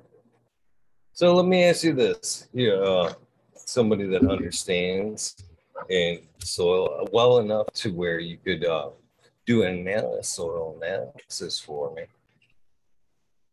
We were talking about silicas, silicate the other day, you know, adding power SI or whatever for our plants for multiple reasons. And my question was if if we're growing in soil, why is silicate additives even a you know a thought? You know what i mean? It's so natural and abundant in the soil. Why not just be adding microbes or what we whatever we need to make it more readyable available naturally for the plant versus trying to supplement and feed You know what I mean? Now it seems again just another sleight of hand by the cannabis industry to go. Dun, dun, dun, dun, you need this, very expensive too. You know, I could see it maybe in the coco side of things, but when you're trying to push it to the soil guys, it's like what? Bingo. What? Yeah, Really? you fucking nailed it, dude. Yep. It's all about does your soil contain that or do you need to add it? And there are, you know, plenty of guys or, you know, guys and gals that need to buy that, um, buy that silicate, you know, that power psi. They need that because they don't have that in their medium.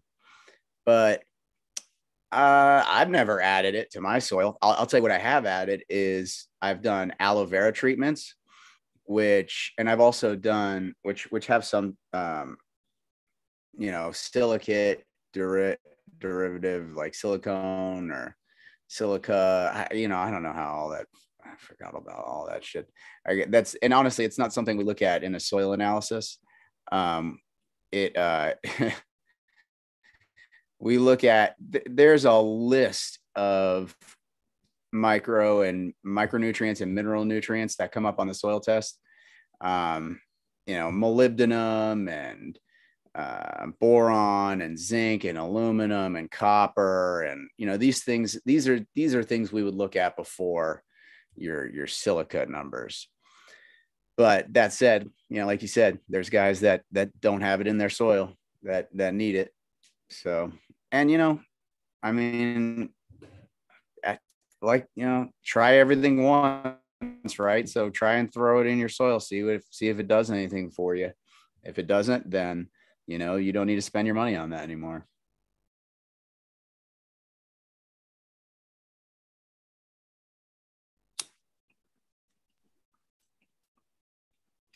Oh shit! I just dropped my joint. Can't drop that joint, man. That's abuse. That's cannabis abuse. Right there. it's the only type it's the only way to abuse cannabis is to either not smoke it or to throw it away So Oh, yeah. let me ask you this: uh, as far as uh, are you doing as well indoors as far as uh, production numbers go as versus the outdoors there? I know they're Well- smaller plants, but it's looking like well okay so this is our first run. This is our first run so we haven't harvested anything yet but it's looking like if everything continues we're gonna we're gonna double our numbers from from outdoor production in that in that square footage canopy. But that's also because we we when you're growing indoor you put a lot more time into the plants than when you're growing outdoor personally. You know like it's it's very tedious work indoor but you're more comfortable. So you spend more time with the plants and you do more stuff for them.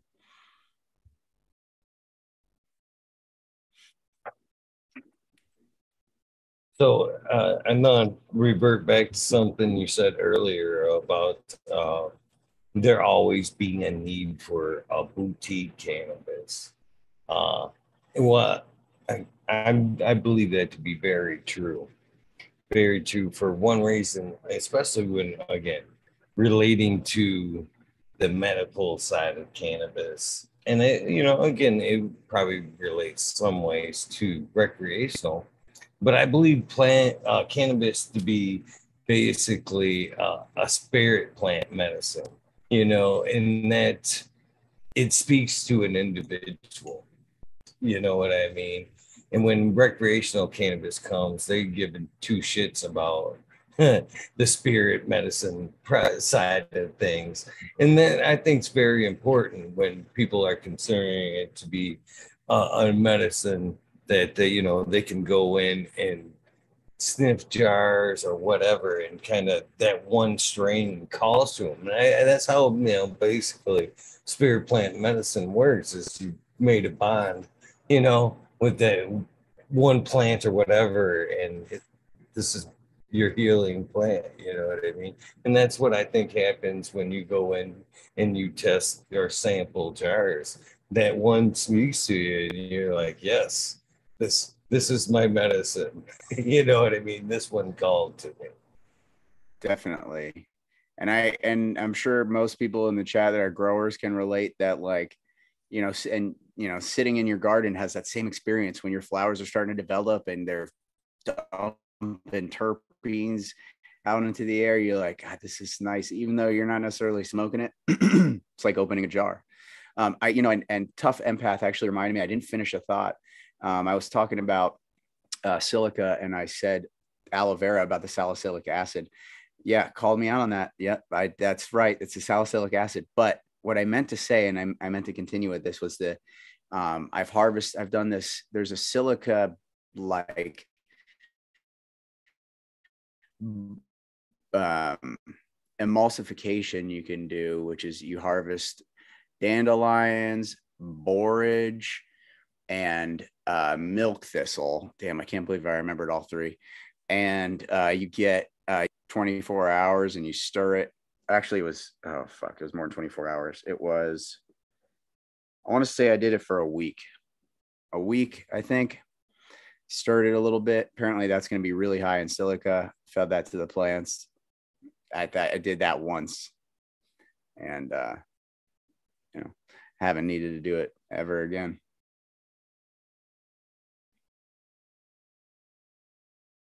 Again, that's kind of reverting back to a question I asked you a little bit earlier, you know, uh, about kind of making your land, rege- looking to make it regenerative now for, you know, cannabis uh, agriculture in the future. So are you like now planning maybe some milk thistle or aloe around, you know, mm. stuff like that around that you could maybe think about KNF and into the garden at some point, or you know, utilizing your own inputs from your own, you know. I have thought about that. Um, and what what it's led me to is is not how to plant stuff that I want to use, but rather how to use the stuff that's already growing. So there's all kinds of stuff popping up all over my land. Um, and I've started to do a little bit of research about what it is and its nutritional value. Um, and and and there's some promising stuff, you know. Not to mention the fact that I have these cows roaming around on my land. Um, I, I am planning on going through scooping up all their poop and adding it to my compost and making a making a badass vegetable fertilizer because I don't think I'm going to bring the cow poop indoors. I'll probably stay away from that for the future because you know the risk of E. coli and testing and stuff like that. I just don't want to mess with it. So all of my inputs from now on. Oh, and you know that's a good. Actually, you know, you asked what's like a big difference from outdoor to indoor. I got to. I'm trying to be a little bit more careful about my inputs and not being so outdoorsy with my inputs. You know, I wouldn't just go collect uh, like forest floor humic material and bring it inside. Um, my room is sealed for the most part. It's like 95%. You know, I try and keep shit out of it. So I wouldn't, I probably wouldn't do that. So all of my inputs are like tested or OMRI certified or you know, all that stuff. And a lot of them always have been, but I've also always used, I've been flexible about how I deliver my nutritional value to my plants, whether it's chicken shit or horse shit or cow shit or blood meal or, you know, and that's something that I'm going to be using more of now because it's, uh, it's easier to control the, the uh, quality of it. Yeah. Yeah. No more meal chucking. Yep. Yep. i'm gonna, gonna try and dial shit in more, more specifically too with my numbers. So, yeah. Could see that. I could see that. Um, you know, I've uh, kind of wondered as of lately, you know, we've always kind of sourced you know, pee from birds, bat guano and stuff like that. And I've kind of wondered lately as I've listened to more and more soil books, uh, a farming book lately, the book Dirt. They were talking about uh, how overpopulating pig farming, you know, the runoff from pig farming was actually bad to the soil because it was so high in P. And I thought, hmm, if it's so high in P, you know, how come we're not? And we're running out of natural P, you know, the sources that we're actually farming. How come we're not trying to clean up and use, you know, more sources like that instead of, you know, bird and others, you know, whatnot? I heard something recently about that. Um, the nitrogen is being depleted. the usable nitrogen is being depleted, not necessarily the P, but the the N. Um, and I'm assuming this would apply to other nitri- other nutrient cycles. Um, and it, what it has to do with is these creatures that we farm, they don't end up returning to the land. Um, we end up exporting them. So if you have, let's say, you know, an area that has a particular amount of cattle and they're grazing all of that grass, consuming it, and then they're only returning a particular amount, which is not the same amount that they consume because they have to actually burn some for energy and growth. And um, and then they get butchered and, and served to uh, you know somebody in three three states over and then that person poops and goes into that particular area's you know nitrogen storage in their sewage system which makes it out you know cleans cleaned and out to the ocean. Um, and so what's happening is the the land is is not getting what it should get. And so we're losing a lot of the nutritional value in our vegetables and in our meat and that's part of it. I read some article about that. I wish i had the reference for everybody but i i don't. Nice. good info though. Thank you. So i uh well i'm trying to remember what i was going to ask you next. I, will ask uh, Crack Baby's question is uh, Are you going to get into any extracts? Yes, I am. I'm to get my, after this first harvest, I'm to get my non solvent processing license and probably also my solvent processing license because I'd like to make RSO out of alcohol.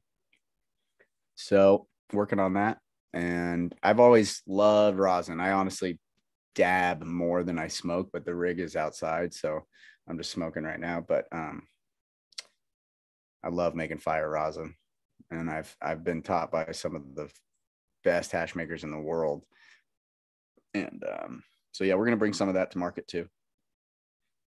I'm actually thinking about doing some pre rolls on this first round um, with some of the lowers just basically you know instead of you know with lowers you either get it processed to into a hash or you you know do something creative like pre-rolls. And what i'd like to do is you know anything that's got some some frost to it um, is is that not trim. We will not be rolling trim into pre-rolls but some nugs some some some pre-rolls that don't suck. We might call them that That'd be that'd be pretty fucking good name for him too. It was funny because uh last night last night during uh that episode with uh Worm Dog, we were we were talking unfortunately we we've talked about you know living some crazy lifestyles. Uh at one point unfortunately he was incarcerated and uh so I, my question was, you know, how was coming back to cannabis, you know, after such a long period? He was like, shit, man, we could, we, we got it in there and shit. And he kind of described, you know, the kind of joint he would get in there, you know what I mean? He's like, basically, you know, after you would roll a good joint and what was left on the tray you know, basically we would buy that would be the joint we would get for ten dollars. And I laughed and I thought, man, that's still better than the dispensary joint you would get for ten dollars. oh my god, you're so right, dude. How fucking funny is it that prisoners are smoking, you know, better weed than people on the street, you know, getting it from dispensaries. Oh fuck, dude, you're so right.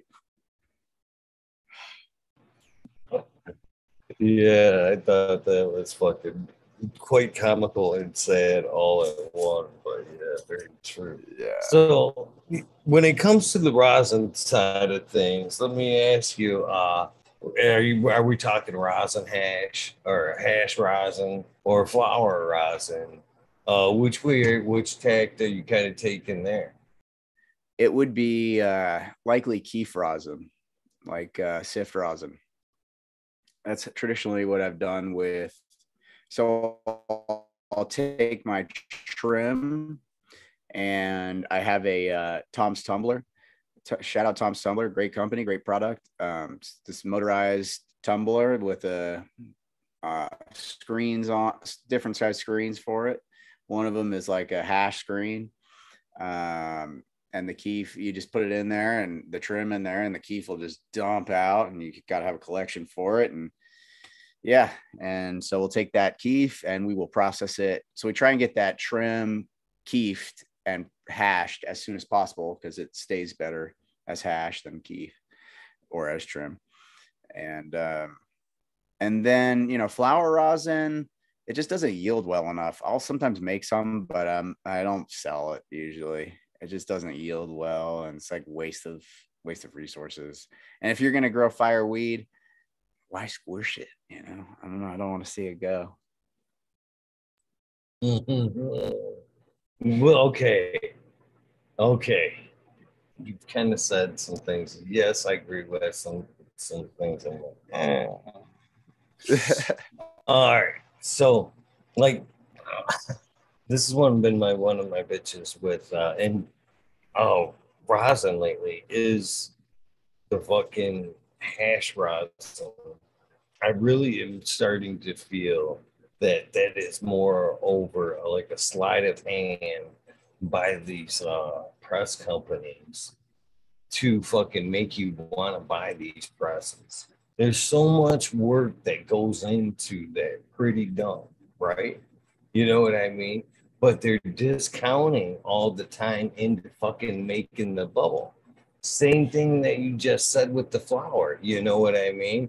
It's waste of time. But if you kind of think about you're what the you're pressing out of that flower, then the actual making of the bubble, and then pressing it versus, I bet you it equals out. To be honest with you, you know what I mean. In time, I bet you it oh, makes. absolutely. It, I think I think they've kind of just showed you the hash side of things to make you go, oh, that's the way to make it dumb. When reality, it's the same amount of time.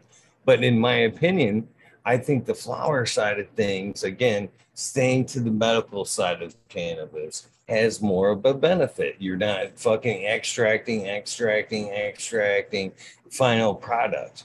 You know what I mean? Why not press that flower and get back to more of a full spectrum medicine?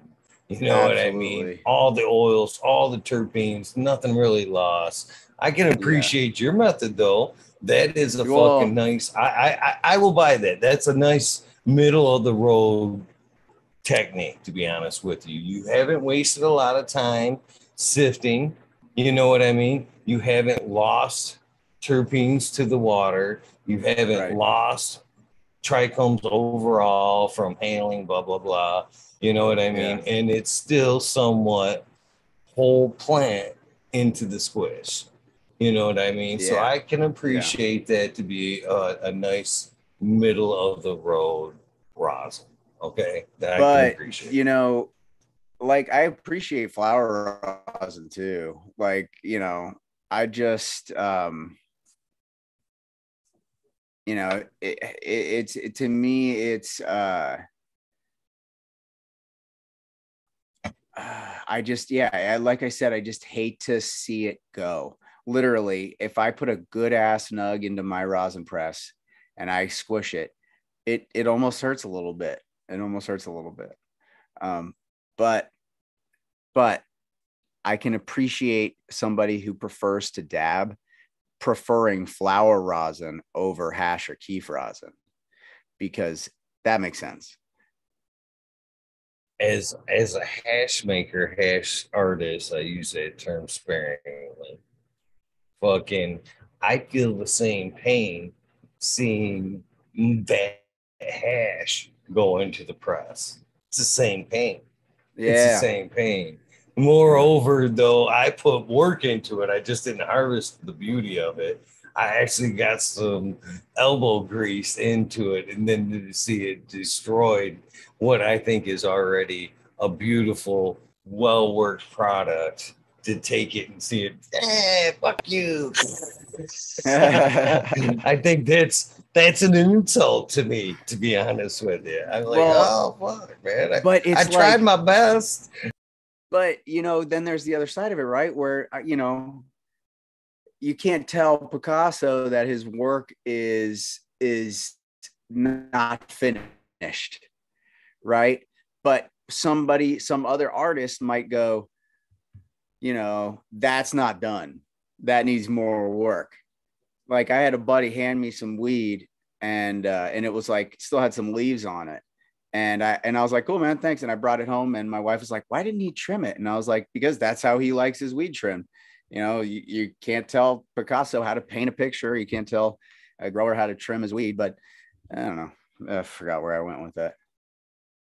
You know, I can relate to that. And again, kind of relating to last night's conversation because it was loud about tattoos. Same thing, man. I've got a tattoo, I've got pictures of tattoos that went in phases. You know what I mean? That where one one sitting it was just black, maybe black and gray. And then next ones we went back and put color and we talk about expanding. Oh, it might there's times where I look back at the you know the black, the unfinished side of things and go, man, it was fucking not that I don't like it now, but man, it was good right then. We could have fucking stopped right there and I would have been just as happy as you know what we got going now. You can appreciate both both, you know, you know what I mean? You know I understand what I'm saying. Yeah. Yeah.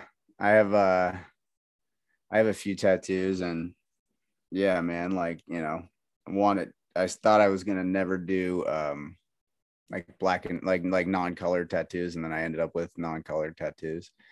But um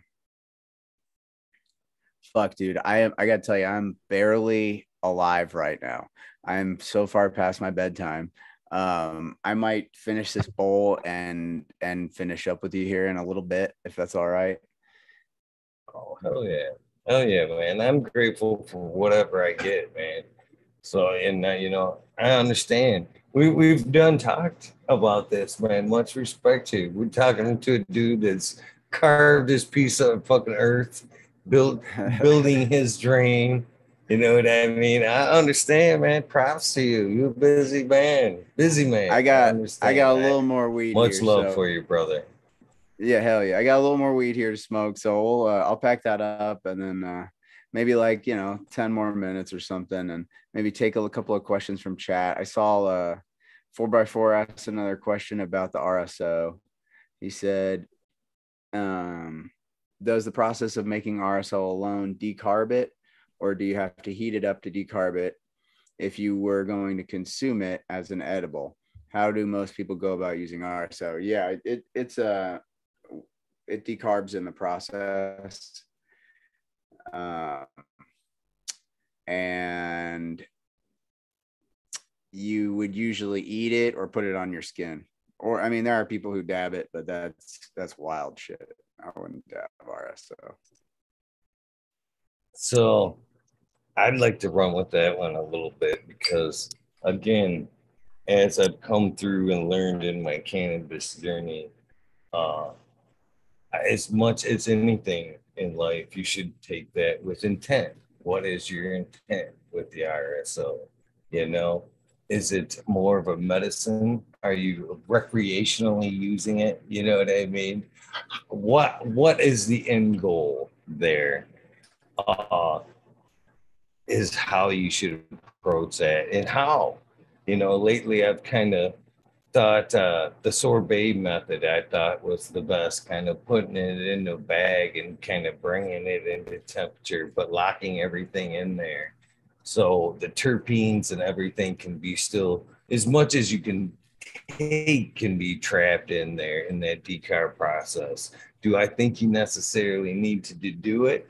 No, especially when you're making edibles with it. You know, you're going to bring it up to temperature through the RSO or the, the process anyway. And then once it's entered into your edibles, you're going to take it through another decarboxylation process. I barely got that one out.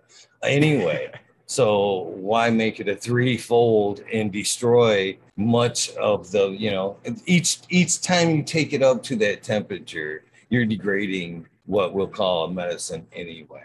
So why bring it up to a three point and destroy more more of the medicine throughout? And then yes. there's a process I've kind of thought about lately too, uh, Mr. ATG, is the process of we in making it as well. You know, we've talked about a lot um, the quick wash, basically trying to eliminate that green or chlorophyll in your RSO. Mm. You know what I mean? It's always been viewed as a name. You know what mm. I mean?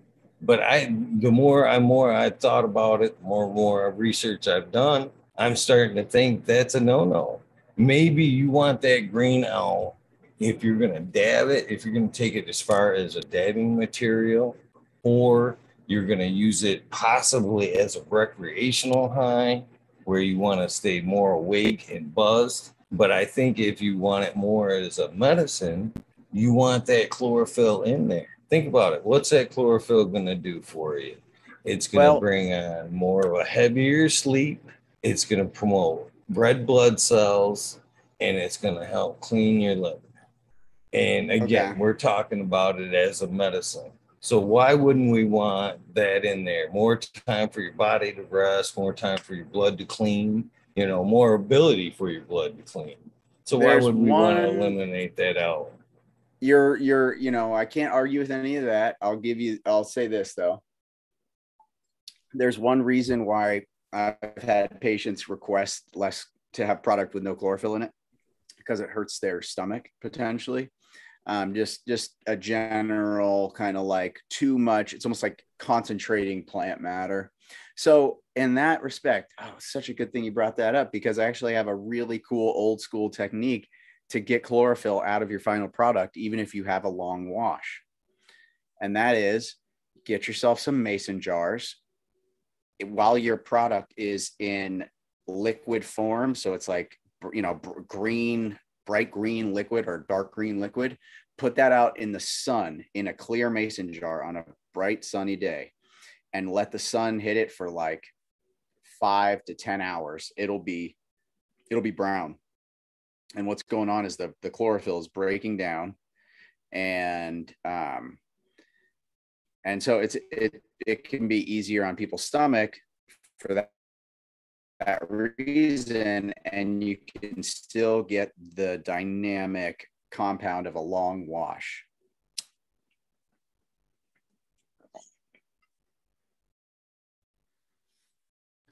Thank you for that, brother. Thank you for that. Because hold, I have some right here that uh, this is uh, some RSO right here that I, I made a while back ago that I left some in the alcohol. You know what I mean? I thought hey, someday I'll do a shot of that. You know what I mean? And this most uh. certainly ah. had green material or green color to it. And as it's sitting around in the light, it's turned that brown. And I've wondered, not sedating or what in there. You just kind of gave me my explanation. That's it, happened. dude. That's it. It's breaking down. UV breaks that shit down, dude. And that's it makes the best fucking RSO. You know what? I'm gonna eat some RSO right now. I got. I'm gonna take a glob of this this uh this stuff that we you know brought from California allegedly.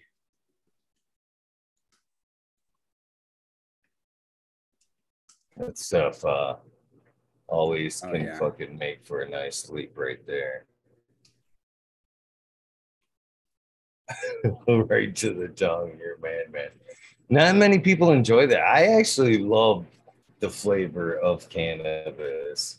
It can, you know, vary from a little peppery to whatever. But man, I don't know. I'm sick like that, I guess. Obviously, you are as well. I am. I'm a s- I'm a sick puppy, dude. It's just worth it for the, you know, it's like the first time, first few times it was disgusting. And then I was like, I mean, it's not that bad. And now it's like, ooh, yeah, a little bit of RSO, that would be delicious. Right. Yeah, I'm, I'm ingesting all my chemicals. I got my beer. I usually drink about a beer a night. I think I've told you that in the past, which is exactly what this is the one beer. Had my beer, got my RSO, got my bowl, and I am up way past my bedtime. We are getting fucked up. partying with man. Eh? I'm not a drinker, man. I haven't had a drink in such a long time. And I often wonder fucking what this would be like to kick this back, how fucked up I would be.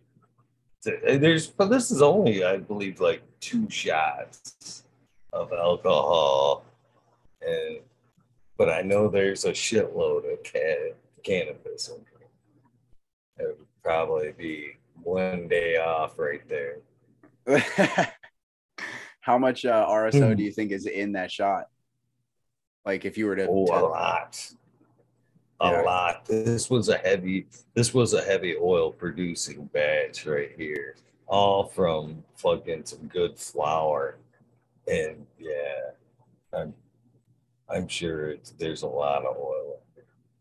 Hell yeah, dude. I one time took some uh some whiskey and I put I just just squeezed a syringe right into the thing and shook it up, you know, real nice and anytime I'd have company, we'd take a shot of that. Oh my goodness, that I've is thought just- about that should be illegal, air, dude. but out of I thought about taking the shot these this on air, but I I'm afraid of looking like a fool. I Uh, thought no. do it right now, and then we're gonna get off in 10 minutes and you can look like a fool in the mirror. Oh no, they'll want the weed nerd world go fucking kick on. I'll Oh, yeah, that's right. In the weed nerd world, I forgot. I I've forgot. seen, I've seen the fucking ass. I've seen people do the RSO on the show, and you can see it. You know, I don't care how many times you've taken it, man. You can take it. You're like, yeah, my bright eye bushy tail. Hour and a half into it, it's like, I got you, did it? Kick Dude, it in, yeah. oh yeah, hundred percent, dude. It's like when it kicks in, it's like oh oh oh, brain not working anymore. Yeah, which is a great thing, you know. It's like some of us, some of us need a nice uh, off switch at the end of the day. Yeah. It's Yeah, I funny forgot you do man. that. That. shit does. It. Go ahead. I didn't mean to cut you off. No, I, I, I it sounded like I was cutting you off. Sorry about that. Oh, I was gonna say that uh, it did get me like that one time, man. I I took some during uh, uh again related back to the ink during a foot tattoo at the top of my feet. I took some RSO Mhm. and uh, they could halfway through. They're like, "You all right? Hanging in there?" I'm like, "Yeah." Why? They're like, "Cause you're starting to slur." I'm like, yeah, yeah, I'm fine. Didn't even feel like having full conversation or what I what I'm trying to have conversation anyway during it. They're like, yeah, you're slurred, dude. Oh, that's dude. Yeah, good RSO, man. Oh man, it's that's it's equivalent of you know drinking a couple of shots. You know, it's like, but you know, it's better than you know. I have I have really bad insomnia. Like I, that's part of my self medication. Is I'll just, you know, if I don't if I'm not smoking or don't have access to RSO, dude, I'll just I'll stay up for one whole night and then the next night it'll be like till 4 a.m. and then I'll sleep till 6 a.m. Like I am a wreck without cannabis. So I really haven't missed a beat since I was I quit for a year when I was 16, but before that, I mean from 14 to now, every day, all day, baby. I appreciate that, man. Oh yeah. Well, I do believe our 10 minutes is probably winding up, and we still got a few more things to go over yet. So, the Zoom link, I think you do, you figured this out by now. The Zoom link that I did send you is always good, brother. I understand you're busy man, but anytime that you're up, maybe can't sleep, fucking feel the need, you hear a noise, you hear a noise and you grab that shotgun and you check the plants and you can't get back to sleep and you want to fucking just come hang out with the weed nerds. And if it's open, man, we'd love to have you, man. You know, we've all there's tons of us in the community that have a whole lot of respect for you and what you've got going and what you've accomplished, man. It's not easy to start over, and you've publicly started over and are killing it. So, you know, hell yeah. That's all I got to say that. Hell yeah. Much respect for you, brother uh, for making the dream come true, man. It gives the rest of us gives the rest of us hope, man. Thanks, bro. That means a lot. You know, it's that's um, that's everything to me. You know, the most important thing to me is inspiring other people to pull themselves out of bad situations and um, and and uh, really get the optimum you. See what you're capable of you know put put everything on the line and um, and give it a go and cheers to eagle for for really being uh, an inspiration in the community and you know ever since i first saw your show i was inspired i you know i look back at some of the videos that you and i that i did with you early on and it was like man it's it, we you and i have both come so far that um, it's really uh, it's really cool. You know, we're we're like uh, really a part of this historical movement in this in this industry, and and so is everybody in the chat and everybody that's a part of this. You know, it's really cool. Um, I guess this would be a good opportunity for me to give my final uh, final sign offs and let you uh, let you get to your weed nerds. And uh, so I am Aaron the Grower. Um, I really appreciate everybody that jumped on tonight and uh, had some some things to say and some questions. And if I didn't get to your question, if I missed it, feel free to shoot me a DM, um, ATG Acres on Instagram, or you can shoot me an email. Um, you go straight to my direct email if you go to my website atgacres.com or go over there and get yourself t-shirt plant packers stickers. Like I said, 10% off for anybody who's watching this. Just shoot me a DM and I'll give you that discount code. Um, I want it to be real. I want I want to know you really want want it. So shoot me a message and I'll give it out. And uh, yeah, other than that, check out Cheap Home Grow podcast every Sunday. I'm trying to get on there more often. I just did one this last Sunday that I've uh, gotten a lot of message pe- messages, people saying that it was uh, really inspirational for them to see my garden and see what I've done. And um, so, yeah, I look forward to doing another episode with you, Eagle, sometime soon. And uh, we'll do an update and maybe take you in the garden and maybe I'll do a garden episode. I just need better internet in there. It doesn't work very well. So I'm working on getting a booster and getting all that done. Right now. And you know, I will take that as a general sign off. But you know, there's one thing I need, buddy, is that fucking uh that sound soundbite the soundbite for me, you know. my version. Hey, this is Eagle, and I'm on fucking talking shit with Eagle, episode 628. Even though I fucked that up in the beginning and said 627, it is really 628. Uh, I am ready, Mr. ATG, anytime you are. What's up? This is ATG. You are watching episode one. What was it? 628. Oh shit, 628. I'm so fucked up. Anyway, you're watching episode 628. This is fucking talking shit with Eagle, and we're having a great fucking time. Hell yeah. Perfect one, man. Thank you so much, man. Always a pleasure hanging out with you, my friend. And I hope everybody does check you out Sundays, seven o'clock. Look for you. If anything else, just tune in for some great information. And if you can catch this gentleman on some leisure time, giving you some great info, what a pleasant bonus as well. So, with that being said, thank you very much for coming and hanging out, man. And I sincerely do have a lot of respect for you, brother, watching you dream unfold there. You know, I, I wish everybody the best. And when I see it actually come into fruition, like I'm watching it unfold for you there, it really warms my heart. Well, so likewise. I, I wish you continued uh, prosperity until the next time we talk and beyond. But let's talk again soon, my friend. Hell yeah. Thanks, Eagle. And thanks for having me. And thanks, chat. And uh, look forward to it.